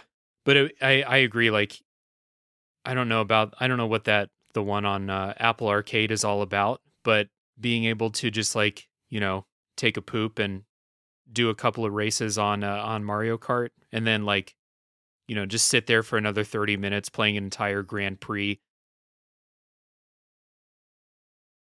That's the dream, isn't it? Hold your shit in so you can Yeah. finish. I have played the one for the phone a lot, uh, and it's really incredible. Um, how it works and what it looks like, and the fact that you're playing this like official Nintendo game on your iPhone. Nice. Um, I, I if I had any criticisms, it's that uh, after you play for, I mean, you probably play for a month before you bump into this, but in order to to perform better, you're actually trying to unlock like parts that make you go a little faster and like uh you you, sh- you better do a loot box so that way you can get randomized Uh, pieces yeah. to get a better car and a better tire and a better whatever and so it's very grindy that way and sort of like oh if you can buy this for five dollars blah blah blah so yeah, it's, it's kind of money grabby at a certain point. point one of those ones where it's like you can grind this for the next twenty five hours, or you can pay ten dollars and skip it. One of those fucking predatory uh, game design things that Nintendo, in their like endless greed, is just like, yeah, give us that. We can't do it in the regular Switch games, but in the uh, in the mobile games, yes, let's do that. So I, I got to tell you guys, I just uh, I just downloaded the game. Um, Okay. It looks Yay. excellent, and I'm I'm gonna be spending a lot of money tonight playing I was- Mario Kart. It I was gonna like. say like so. we will not hear from Alan for the rest of the podcast, so we should get That's cool with me. Well, the, the funny funny thing is, I've been playing it while you guys are talking, so you can't hear the sound effect. Uh, it's it's like the it's the perfect storm. later on we'll be like alan what's your honorable mention alan he's like shut up shut up shut up busy busy busy hold on just wait just I'm wait trying to remember second. my credit Almost card done. number. well, hold on just yeah bloodbath what's your credit card number Five, five, five, five. no no no bloodbath's credit card number is just five. No, the real Just credit card. five. Yeah. the real All right. number five. bloodbath what's your number one All right. Not going to come as any surprise. My number one, uh, similar to my number two, is going to be a collection of three games. It is going to be, uh, obviously, Donkey Kong Country for Super Nintendo has been re released a couple of times and it's available on the Super Nintendo Mini, but I would like to add to it Donkey Kong Country 2, Diddy Kong's Quest, and Donkey Kong Country 3, uh, Double Trouble, I think it's called. Um, obviously, like I said, uh, you can find Donkey Kong Country. Um, I got on the Virtual Console on the Wii back in the day. Um, it's like I said, the Super Nintendo uh, Mini's got it. I know there's like emulators. And I'm sure like you like it, you can probably play it on Nintendo somewhere right now, like on the Switch or whatever. But I do not believe the either sequel was available. Um, I don't really ever see those anywhere on anything like virtual or like you know like a re-release. Um, and those games are great. Um, uh, uh, Donkey Kong Country 2 uh, is really, really good. Lots of people think it's better than Donkey Kong Country. Might be better. Might be. Might be better, Might for be. real. Yeah, Uh, real. Debatable. Um, but it's it's a really cool game, and Donkey Kong Country Three is really really neat. It's it's a it's very interesting, like what they do in the third one. There's a lot of different uh, gameplay mechanics and level designs, and they go real real like you know they put everything you know they throw everything at it. Um, it's they're both really really good games. All three games are great. Um, the the uh, art style and the graphics you know are pretty similar throughout all three of them um, and I wouldn't want to change that whatsoever. Um, just you know, maybe make it just slightly cleaner and you know, just update it, update it a little bit just to make it a little bit more playable. Um, I know uh, they've made a couple Donkey Kong games for uh, the Wii and maybe the Switch in the last like you know 15, 20 years. Um, I've played them. I, they're okay. They're fun, but they're just there's it, it has the problem and, and if anybody who's more of a gamer than me wants to jump in here and, and, and correct me or, or add to this like i feel like when like the wii was doing like um like those couple mario games they did that were like side scrollers and uh um they did uh, the donkey kong games that were kind of side scrollers like the modern consoles like seem like they they they're weird. Like the side scrolling games that they make now, like are just kind of like odd. They don't feel like it. It's like the screens look too big, and like the proportions are kind of weird to me, and like it doesn't have that same like kind of tactileness to it, um, which I think not only does Donkey Kong have, but like just with that like art style, like with that kind of like um, photo like claymation like stuff that they did, I, I think it it would be really cool to like keep that um, with it and just have it in a more modernized version. So, um, you guys can chime in anytime. Well, Bloodbath, I am happy to report once again Yeah. that this is on the, the Nintendo Switch online thing. So again, you you have to buy a Switch and you have to pay for the online thing, whatever it is, like 20 bucks a year. You get the Super Nintendo stuff, but Donkey Kong Country 2 and 3 are definitely on that. So it's there. Uh, but again, like if you don't have a Switch, then that doesn't really help you much. And it kind of sucks they didn't put those on like the SNES Mini that they sold, you know? But yeah. it's there. Love me some Trixie Kong. And Love me some fucking Trixie Kong. I haven't played uh, Tropical Freeze, which is the one that everyone says is really, really good. Uh, but like Aaron, you played that, right? Uh, yeah, I played. I don't. Was that the Wii U or the Wii? The Wii U. I didn't play the one on the Wii U. I played the one on the Wii, whatever that was, and it was fucking awesome. And it's on Switch too. They haven't made a new Donkey Kong Country game in a long time. So Yeah. Um, like I said, I, I, I knew there was one for the Wii, but like, I mean, have you guys or Jordan has, has anybody played like you know like that game or like the I think they did two Mario games for like the Wii that were like that kind of like traditional like side scrolling um, Yeah. style. Like, uh, I mean, did you guys like them? I, there's something about them. I think it's a little like there's something off about them, in my opinion. So here's what I'll say: is I play a lot of like indie games, uh, a lot, and a lot of them do model like they like they they take the art design of having like a uh, 32 or 16 or an 8 bit system, and and they apply those graphics. What I will say is like I sometimes feel like I I am a little out of place, like I'm not really playing a game because of like either that it's zoomed in too much or zoomed out too much, or they're trying too hard to make the controls like legible for whatever controller you're playing with. Um, but yeah, I, I you, you know, I, I think like at least with Donkey Kong, the formula is already there. You don't need much, much more than that. And I am one of those people. I think Donkey Kong 2 is probably just as good as Donkey Kong. Like, I love those games. I never would have known they were on the fucking Switch. I paid for that fucking Nintendo thing, and I was like, "Oh hell yeah! I can't wait to play all these games." I got on there, and I was like, "Well, there's only one, so I'm going to cancel this real quick." But I have it for a year, and then never did anything on there like ever again. Uh, but yeah, no, I'm I'm I'm with you, Bloodbath. I would like to see at least like you like platforming games as much as I do. I would like to see some of those older games be put onto something that I have access to right now. Yeah, uh, trop- tropical freeze definitely feels different. So I think if you're really, if you're really dialed into how those original games uh, feel and how they play, and, and and and you you need that speed to be exactly the same, I think that will definitely mess with you. Um, I, I'm I'm not I'm not as familiar. Uh, so like when I played Tropical Freeze, I had a great time. It didn't feel strange or different to me at all. But I think it comes down to like if you if you played it a million um you know a million times over i think you're really locked into that it certainly might feel a little strange Yeah, yeah, I can I can see that. I played the they called it like New Super Mario Brothers U or whatever it was for the Wii U, the side-scrolling Mario game, and I thought that felt great to play, but I am someone who doesn't like playing the old Mario games anymore. I like the way the new ones feel more. So that's like right up my alley as opposed to like cuz I didn't grow up playing those old Mario games at my house the way a lot of people did. So again, it, like Jordan said, I'm not super dialed into and have like thousands of hours of muscle memory playing old Mario games. So I like the way the new ones feel. They feel a lot more fluid uh, than the old games did. Fair enough. So Jordan, what's your number 1?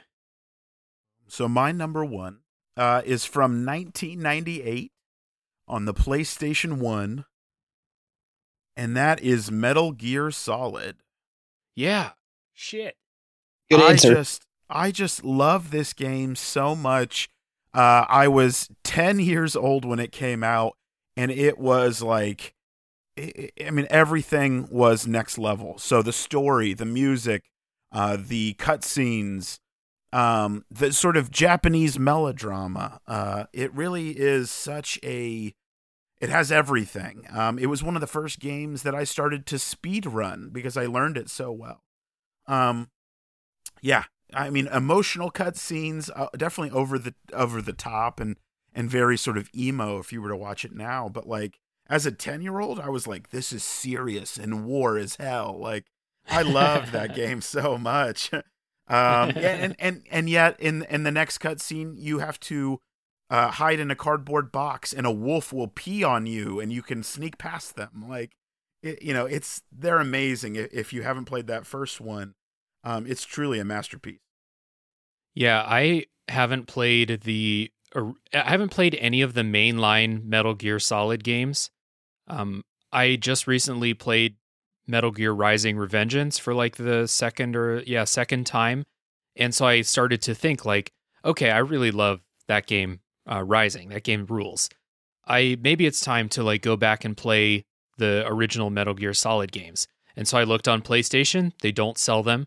It's not on PS Now where you can stream the old uh, PlayStation games. Not on there either. Uh, it's not on Steam. And so I'm like, okay, I guess I'm emulating uh, the Metal Gear Solid uh, 1 through 3. So I downloaded some ROMs. I'm planning on going back to them. And I really love Death Stranding too. So I I think that Kojima is like not the sage of wisdom that he thinks he is with his stories, but I think the over the top stuff like really works for me.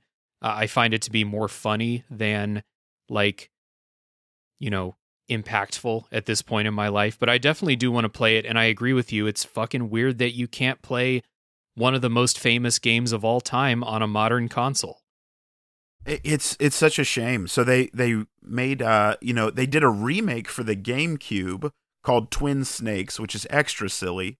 Um, and then and then they they did a package on the PS3 that Right. collects the original PS1, and that's it. So yeah, definitely your your options are very limited, but uh, man, I mean, just the boss fights, the imagination, uh, you know, and I'm somebody that does fall into the camp of I think Kojima is a genius. Like I think he, he's so silly. Um, and and I think the world would be better off with more creators like him. It it's interesting to me to think about like did you play Death Stranding? Cuz I guess that's my like big point of I did. reference. You Yeah, did? I did. Yeah. Yeah. So like Death Stranding has a bunch of these things that I think are funny because they're so strange. But I can't shake the feeling that I think Kojima thinks that they're super deep. And I don't know if that's a conversation we want to go into like deeply on this podcast, but I find those things funny in the same way that I think like made for TV sci-fi movies are really funny and like great. Yes.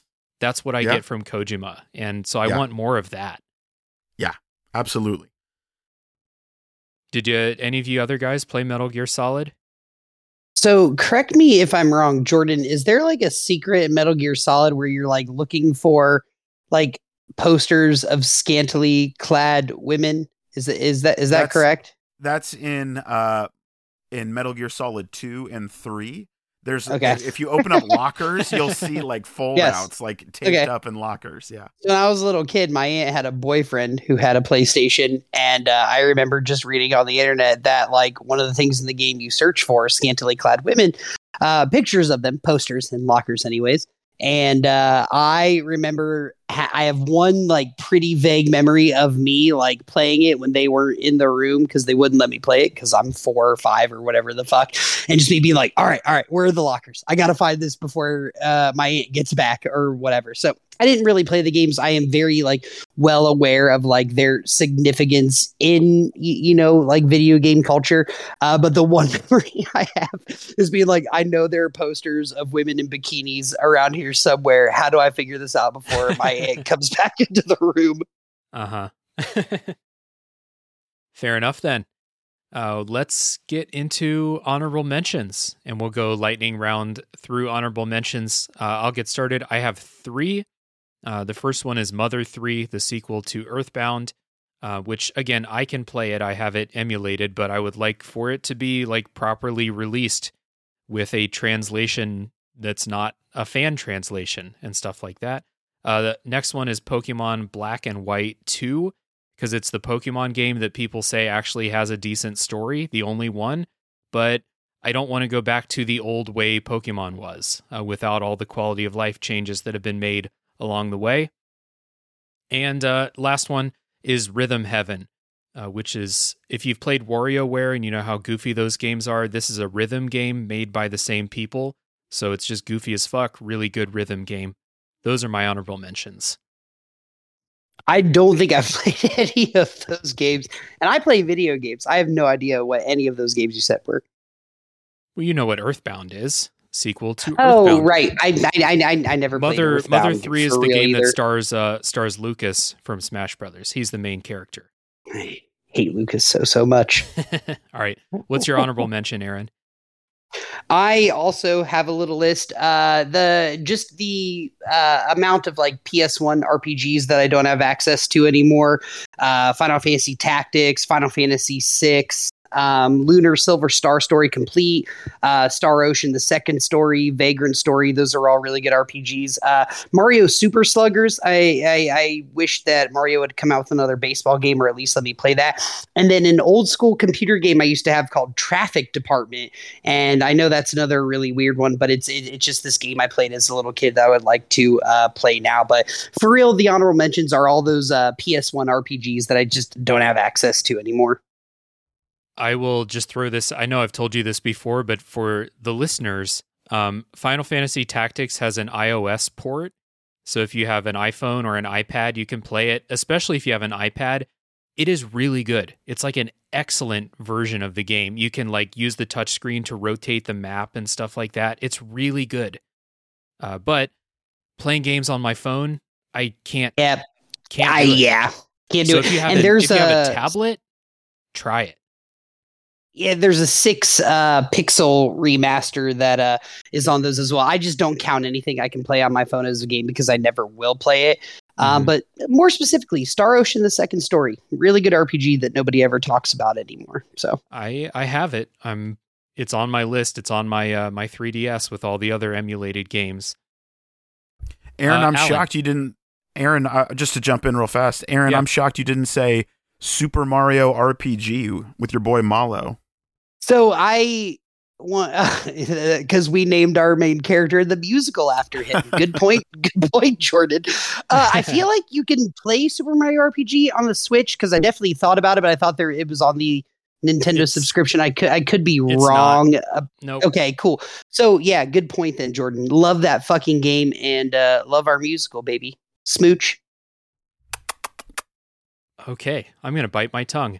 Alan, what's your honorable mention? Um, I I too have a short list. Um, I'd like to see Rogue Squadron from the Nintendo Yes. 64. I'd like to play that. God damn, Um, Alan. I'd good like pick. to see. Thank you, buddy. Uh, I'd also like to see Twisted Metal. Um, Oh I- yeah, dude. I thought that game was a lot of fun. Uh, what else did I have here? Oh, um, I would like to see Pokemon Snap using the augmented reality that they used in, or at least like the geolocation stuff that they used in Pokemon Go. Um, I would also like a remake of Frank Thomas Big Hurt Baseball with the 1995 Cleveland Indians. I was just gonna say using the old Objectively a roster- great Yeah. answer. Yep, yep. The Orioles were good Um, back then. yeah, no, that would be it. Would work for everybody. VR Pokemon Snap would be so fucking cool. I'd, Wouldn't you'd, it? you'd never see me again. That's like I said, I had a couple ideas that would make people some money. Unfortunately, Oregon Trail was already there. So, I mean, I guess only one idea, but someone get on that Pokemon Snap thing too. Um, and then, oh yeah, uh, Star Wars Angry Birds, uh, because you can't even buy it anymore, and it's really a pretty messed up situation. I knew. I literally was think come out. every every video game podcast Alan talks about Star Wars Angry Birds. Yep. That's the it's turning into a meme. That's very Yeah. funny. top three horror games. Star Wars Angry Birds is coming out. Clearly. All right, Bloodbath. How about you? Uh, honestly, Alan said one of my picks, uh, which was Rogue Squadron. Um, I feel like Okay. that's. yeah, yeah. I feel like Rogue Squadron Fair is enough. like a game, uh, like they've done flight simulators and Star Wars games that you fly ships, but like none of them are quite as good as that one. So, uh, yeah, that's my pick. Yeah, I still think the best Star Wars like f- starfighting game was in Star Wars Battlefront 2. That's still I think the Yes. I- best like space battle Star So Wars good. game. I don't even think that needs a remake, though. I mean, like, I It's on did my get a computer remake, right now, and the remake is terrible. oh, it got like a reboot, right? No, it got like a full See, and that's full remake. that's what I'm saying. I I don't understand what the difference is. Uh, you you guys don't have to try to explain it to me. It it would take all night. All right, Jordan, what's your honorable mention? Yeah, so I have uh, uh, a game that is not a very good game, but one that I love is Jurassic Park for the Sega Genesis. Yeah. Yep. Um, then Spider Man for the choice. PS1, uh, as well as all of the old Turtles games, but uh, they just announced a collection. So they're going to bring all the old Ninja Turtle games back to modern consoles. Uh, like 13 games for like 30 bucks altogether. So really excited for that to come out. I've got So- an arcade. That Jurassic Park Sega game is like a top tier Sega game too. That game was So awesome. good. I have a Ninja Turtles arcade cabinet in my in this room right now, so I'm feeling on the turtles. Does it does it work? Unlike Aaron's well, Star Wars Alan, when arcade we're done cabinet. recording, I'll I'll turn the video on so it doesn't fuck everything up, and you can. I'll turn it on for you. and You can see. It Nice. works, Alan. You just don't It- know how to spell on. I may not know how to spell on, but it still doesn't work. So let's get into listener responses, of which uh, we had more responses than the template uh, that I usually have uh, would hold. So thank you very much. We had to add extra space in the document for listener responses. People like retro games. And uh, there's so many games on here that we didn't mention that people wish would be brought forward. Again, that, that same thing. Like, why can't we play these games? So I'll get us started with Keith of the Main Quest podcast whose number three is Tomba. Never heard of that, probably pronouncing it wrong. Uh, number two, Brave Fencer Musashi. Number one, Final Fantasy Tactics. And honorable mention, uh, as very on brand for Keith, Waifu Discovered 2. I don't know what that game is, but I know what that game is. Brave You Fencer do. Musashi, awesome choice. Let me uh, Uh, let me just let me just uh, quick quick thing about Waifu Discovered 2. Uh, Keith has done podcasts about it, and it has a it has a mode called one hand mode, or one finger mode actually, one finger mode. So there you go. That, that's all you So need to does know about that game. That's so terrible.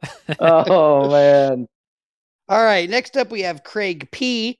Number number three, Kirby and the Amazing Mirror. Number two, Kirby Squeaks Squeak Squad. Uh, number one, Kirby Tilt and Tumble, objectively the best Kirby game. Uh, an honorable mention to Leisure Suit Larry. How does he know what Leisure Suit Larry Leisure Suit is? Larry is like the legit like the worst game I've ever played. It's it's horrible. How, how does he know about that? We were all Um, young once. Uh, next up, we have Chris N, whose number three is Tenchu. Number two is Parasite Eve. Number one is Mega Man Legend series, and honorable mention is Xenogears. Parasite Eve was such a good I don't know what fucking any of game. is. It was such. It was like one of the first M-rated RPGs that ever existed. It was. I loved Parasite Eve. All right, next up we've got Rick from Pixel Project Radio Podcast. Number three is Blast Chamber. Number two is Xenosaga. And number one is Xenogears, with an honorable mention to Donkey Kong 64 and Gex. Boom. And then we have Jake, who's got number three's got Sacred. Number two is Fallout 2. Number one is Dino Crisis. Uh, with an honorable mention is uh, Bloodborne in three years. Yikes. I- I'd love to go play those old Fallout games, though. I thought about those, but I, I, I never played them, so I can't be excited about it. But I've always wanted to play Fallout 1 and 2. I played both of them a couple years ago, and they're pretty good. Like That's what I hear. Yeah, I hear they're you fun. need some uh, you need some mods to fix up a bunch of bugs and stuff, but other than that, they're they're pretty good. They hold up pretty well, I think. Yeah, I was so excited for Fallout 3 before that came out in 2008 that I went and bought Fallout 1 and 2 and played them all the way through. Mhm. Um, and really loved them. I mean, they're really open and really wacky. So, yeah, and you can buy them on Steam now for like seventy five cents each. Like legit, like get a bundle that costs a dollar fifty. So, next up is Ryan from the List Off podcast, a fellow List podcast, our brothers. Number three, Eternal Darkness, Sanity's Requiem.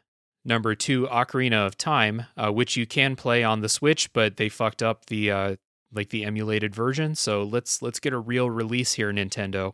Uh, number one, Final Fantasy VI has been done in that pixel remaster, but those pixel remasters look like trash to me. I don't. they look I so don't want to play those. stupid, dude. No, me neither. So I, I don't- I'm don't with like Final I want, Fantasy I want the I want the Super Nintendo graphics for Final Fantasy VI. I want the menus to look the way they did. I don't want them to look like shitty phone games, which is what they look like to me. The pixel remasters. and I'll go even a step further, and I I would be more excited for a Final Fantasy VI remake, the way they're doing Final Fantasy VII, than I would be about you know the rest of the Final Fantasy VII remake. To me, six is a perfect video game, and I would love to see it uh, e- with what they can do now. Um, next up, we have. Oh, go ahead. Go ahead. I was gonna say, like, you know why they had to do or why they're doing the pixel remasters? Because they put all of those old Final Fantasy games on phones and they changed the way all the sprites look and they look terrible and everyone complained. So then Square Enix, being the beautiful and loving company that they are, were like, oh, okay, we'll just make new games with the pixel art again and we'll charge you again for them We will make a profit, and now you will see. because Uh, we're Square Enix and we hate gamers. yeah, dude. Uh, next up, we have Jared from the Play Along podcast. Uh, his number three is Legend of Zelda Spirit Tracks and Phantom Hourglass in the new Link's Awakening art style. Again, not a fan, but like, yeah, maybe if it wasn't on Link's Awakening, I would be more drawn to it. Number two, Pokemon Mystery Dungeon Explorers of the Sky.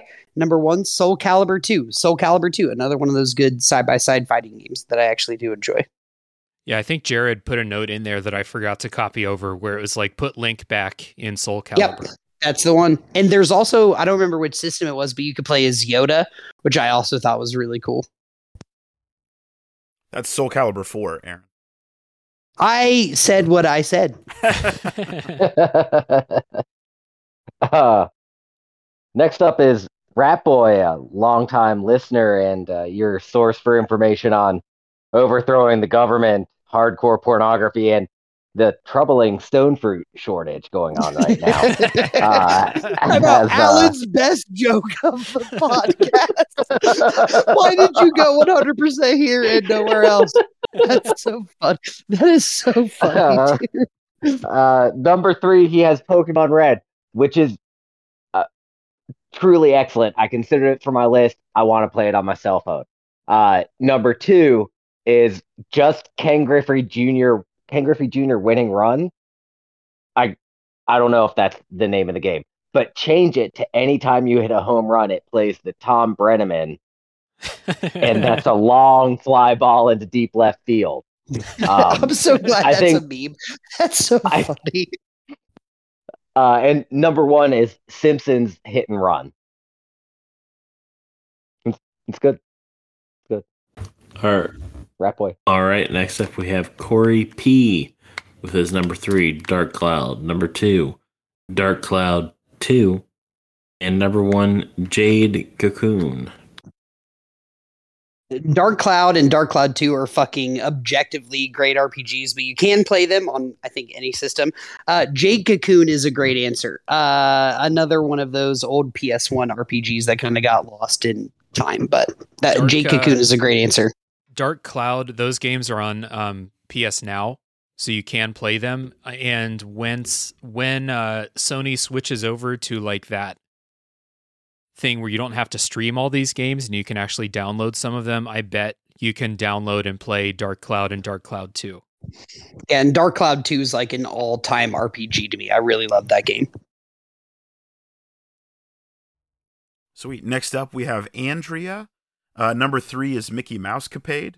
Number two is Donkey Konga. And number one is a game that I don't think is real called Sim Ant. is that a real game? I don't know. I don't know. She just responded I'm just like, okay, so clearly it's a simulation game where you're an ant. Uh, but I, I, I, I don't know enough about sim games. I was thinking like dispute an that. ant farm. Sim- I'm looking it up, guys. Yeah, That's, yeah. to me, no, that's it- gotta be just do what it. it is. And Donkey Konga is an all-time great. If you guys haven't Super played good that. game. Super good game.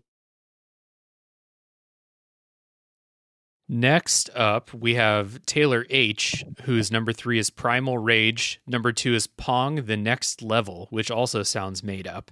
Uh, and number one is Barbie Horse Adventures, which is definitely not made up, and there are probably 18 games in that series. You got it from like Burger King. Uh, next up, we have Tony F. Number three, Commander Keen 4, Secret of the Oracle.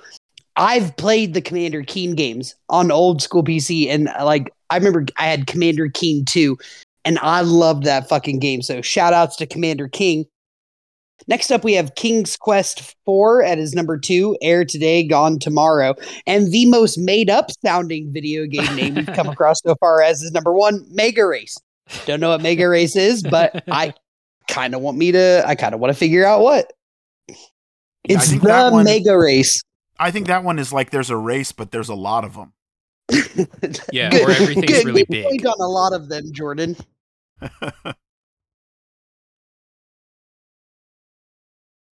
Oh, uh, that one. This is on me, obviously. Okay. So next up is Jess, whose number three is Ecco the Dolphin, Defender of the Future, Yeah.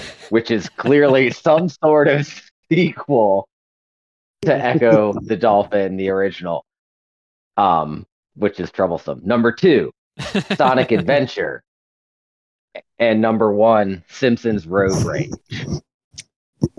Simpsons Road another Rage is game. fucking awesome. Yeah. It's Look at that. such a good game. Both of those Simpsons driving games I have such good memories of. Yeah, it's Crazy Taxi, but with all the Simpsons characters, not Road Rage. Wait, or uh, yeah, yeah, it's Crazy Taxi with Simpsons characters. That was fucking popping off at the time, dude. That's pretty All right. Next up, we have Matthew. Uh, number three, Legend of Zelda. Number two, Star Fox 64. And number one, GoldenEye. Goldeneye's a good answer. One I expected to hear tonight. I, I was going to throw it out there. I just, Dave, our N64 episode shit on GoldenEye so hard. I was just like, all right. I'm not gonna say it. yeah, GoldenEye sucks. I don't know what to tell you. Like, I would love to play Star Fox back, 64 Dave. though. And Star Fox 64 is so good. the actually, I think Star Fox 64 and The Legend of Zelda, like the original, are both on the the Switch Online thing. But I totally get it if people are like, I want to play this without paying a subscription service to Nintendo. So I totally get Yeah. that. yep. Also, I keep hearing rumors that they're going to re-release the original 64 GoldenEye. So we'll see if that comes true. I, I, I'd try it out. I, I love that game. Why not? Nintendo make me pay $80, but Actually, our friends at Pixel Project Radio, uh, Rick, who was a guest on our show before, they recently did an episode on GoldenEye where they s- talked about how there's a mod. Uh, if you play it on PC on an emulator, there's a way to configure it with mouse and keyboard so it controls like a modern game and not like an N64 game. And they said it was actually really fun that way. So, um, yeah, just throwing that out there. And shout out to Pixel Project Radio as always. That's awesome. Uh, next up is Kevin M. Number three is Time Splitters. Number two is Super Off Road. And number one is Mario Super Sluggers. That fucking Mario Super Sluggers is such a good game. Mario Kevin knows. sports We played that in college all the time. Yeah, they're they they always hit. Yeah. I am cautiously optimistic about the new Mario Strikers game. It'll probably be fun, but it'll probably be half finished because that's what Nintendo does with Mario sports games now. and sixty dollars until 2028. No, it'll be $60 until it is not being, you know, sold digitally anymore. It will never go on sale because again, Nintendo. Um hmm. mm-hmm. Next up hmm. is Craig R, whose number three is Simpsons Road Rage. Number two, again, Mario Super Sluggers slash Backyard Baseball. I quote, I just want a fun baseball game. End quote. Craig, may I introduce you to Super Mega Baseball 3, Yep. which is a fucking fun baseball game. Yep, you love it, So Greg. good. Number one, Spanky's Quest, which uh, let me look that one up. and honorable mention, Time Splitters 2. Objectively great first person shooting game. Next up, we have Jim, who says Metal Gear Solid 3 Snake Eater. Uh, number two, The Lord of the Rings Battle for Middle Earth. The, the Rise of the Witch King, prob- probably the longest title in a video game ever. And then number one, the first Star Wars Battlefront 2. yeah. Yeah. So the one for the the one for the Xbox and GameCube and stuff, not the stupid remake. Correct. All right, so Jordan, you pick a winner, dude. Who wins the uh, honorable mention or the listener responses list? Who wins? Uh, honestly, I'm going to say Simpsons Hit and Run. No, no, no. I- you got, oh wait, who said who said that? Who said Simpsons? Hit and Oh no, you can't say oh. Rat Boy one. You That's, picked that'll cause Rat an Boy, international dude? incident. Jesus, Guys, I, fucking Christ, Jordan. guys, you got to keep. I'm an outsider, okay? I don't know what I'm saying. Yeah. Okay. Fair enough. All right, Rat fine. Boy. Rat Boy wins. Rat Boy wins. This will embolden Rat Boy on all of his deviancy for the next six months, but he wins. So, thank you everybody who wrote in with your top threes. We appreciate you very much, uh, even you, Rat Boy. And if you would like to participate in future episodes and have your top threes included in the show, the best way to do that is to join our Discord server where we have uh, places to submit your lists. And as well as doing that, you can also chat with lots of cool people. We have a bunch of nice people in the Discord talking about video games, but also talking about all kinds of other topics. Uh, so go ahead, check in the show notes. You'll find an invite link to join the Discord server. We would love to have you. Other ways you can participate are by following on social media. Again, check the show notes. You'll find our Instagram and Twitter pages and stuff down there. And uh, yeah. Oh, this is a good time since this is a video game episode. If you like video games and you like podcasts about video games, I have a podcast about video games. It's called Tales from the Backlog. And uh, on that show in the past, you have heard Aaron several times. Uh, you will hear Alan in the I'm coming sorry. months. you will hear Alan soon on there, and uh, we're working on finding a game that Bloodbath and I can agree on. You will hear Bloodbath. And uh, yeah. Want to put this out there too, Jordan. It's been a good time talking games with you, dude. And if you would like to come on Tales from the Backlog and talk too, you're welcome. But for now, thanks for coming on, man. This has been a good time. yeah, thank you so much for having me. I, it's been a blast talking to you guys. I love you so much, dude. I miss you. All right, calm Congrats- down, Aaron. Married man. But Bloodbath is congratulations on your. He's He, got he steam coming out of his ears. Jordan, He's so- congratulations he's so on your recent he's jealous. engagement. And Yes. I could not be more happy for you, dude. And uh, I love you, man. I hope we can talk more. Thanks, buddy. Love you too. All right. So thanks everybody for listening. And uh, yeah, I think we covered most of that stuff. If you want to support the show, the best thing to do is to hit subscribe. And if you've enjoyed the show, consider leaving a rating and review if you listen on Apple Podcasts or Spotify or Podcast Addict or any other platform that allows ratings and or reviews. So again, thanks so much. Come join the Discord, come chat about the episode. Let's talk some retro games and we'll see everybody next time. Bye. Bye. See you guys. Bye.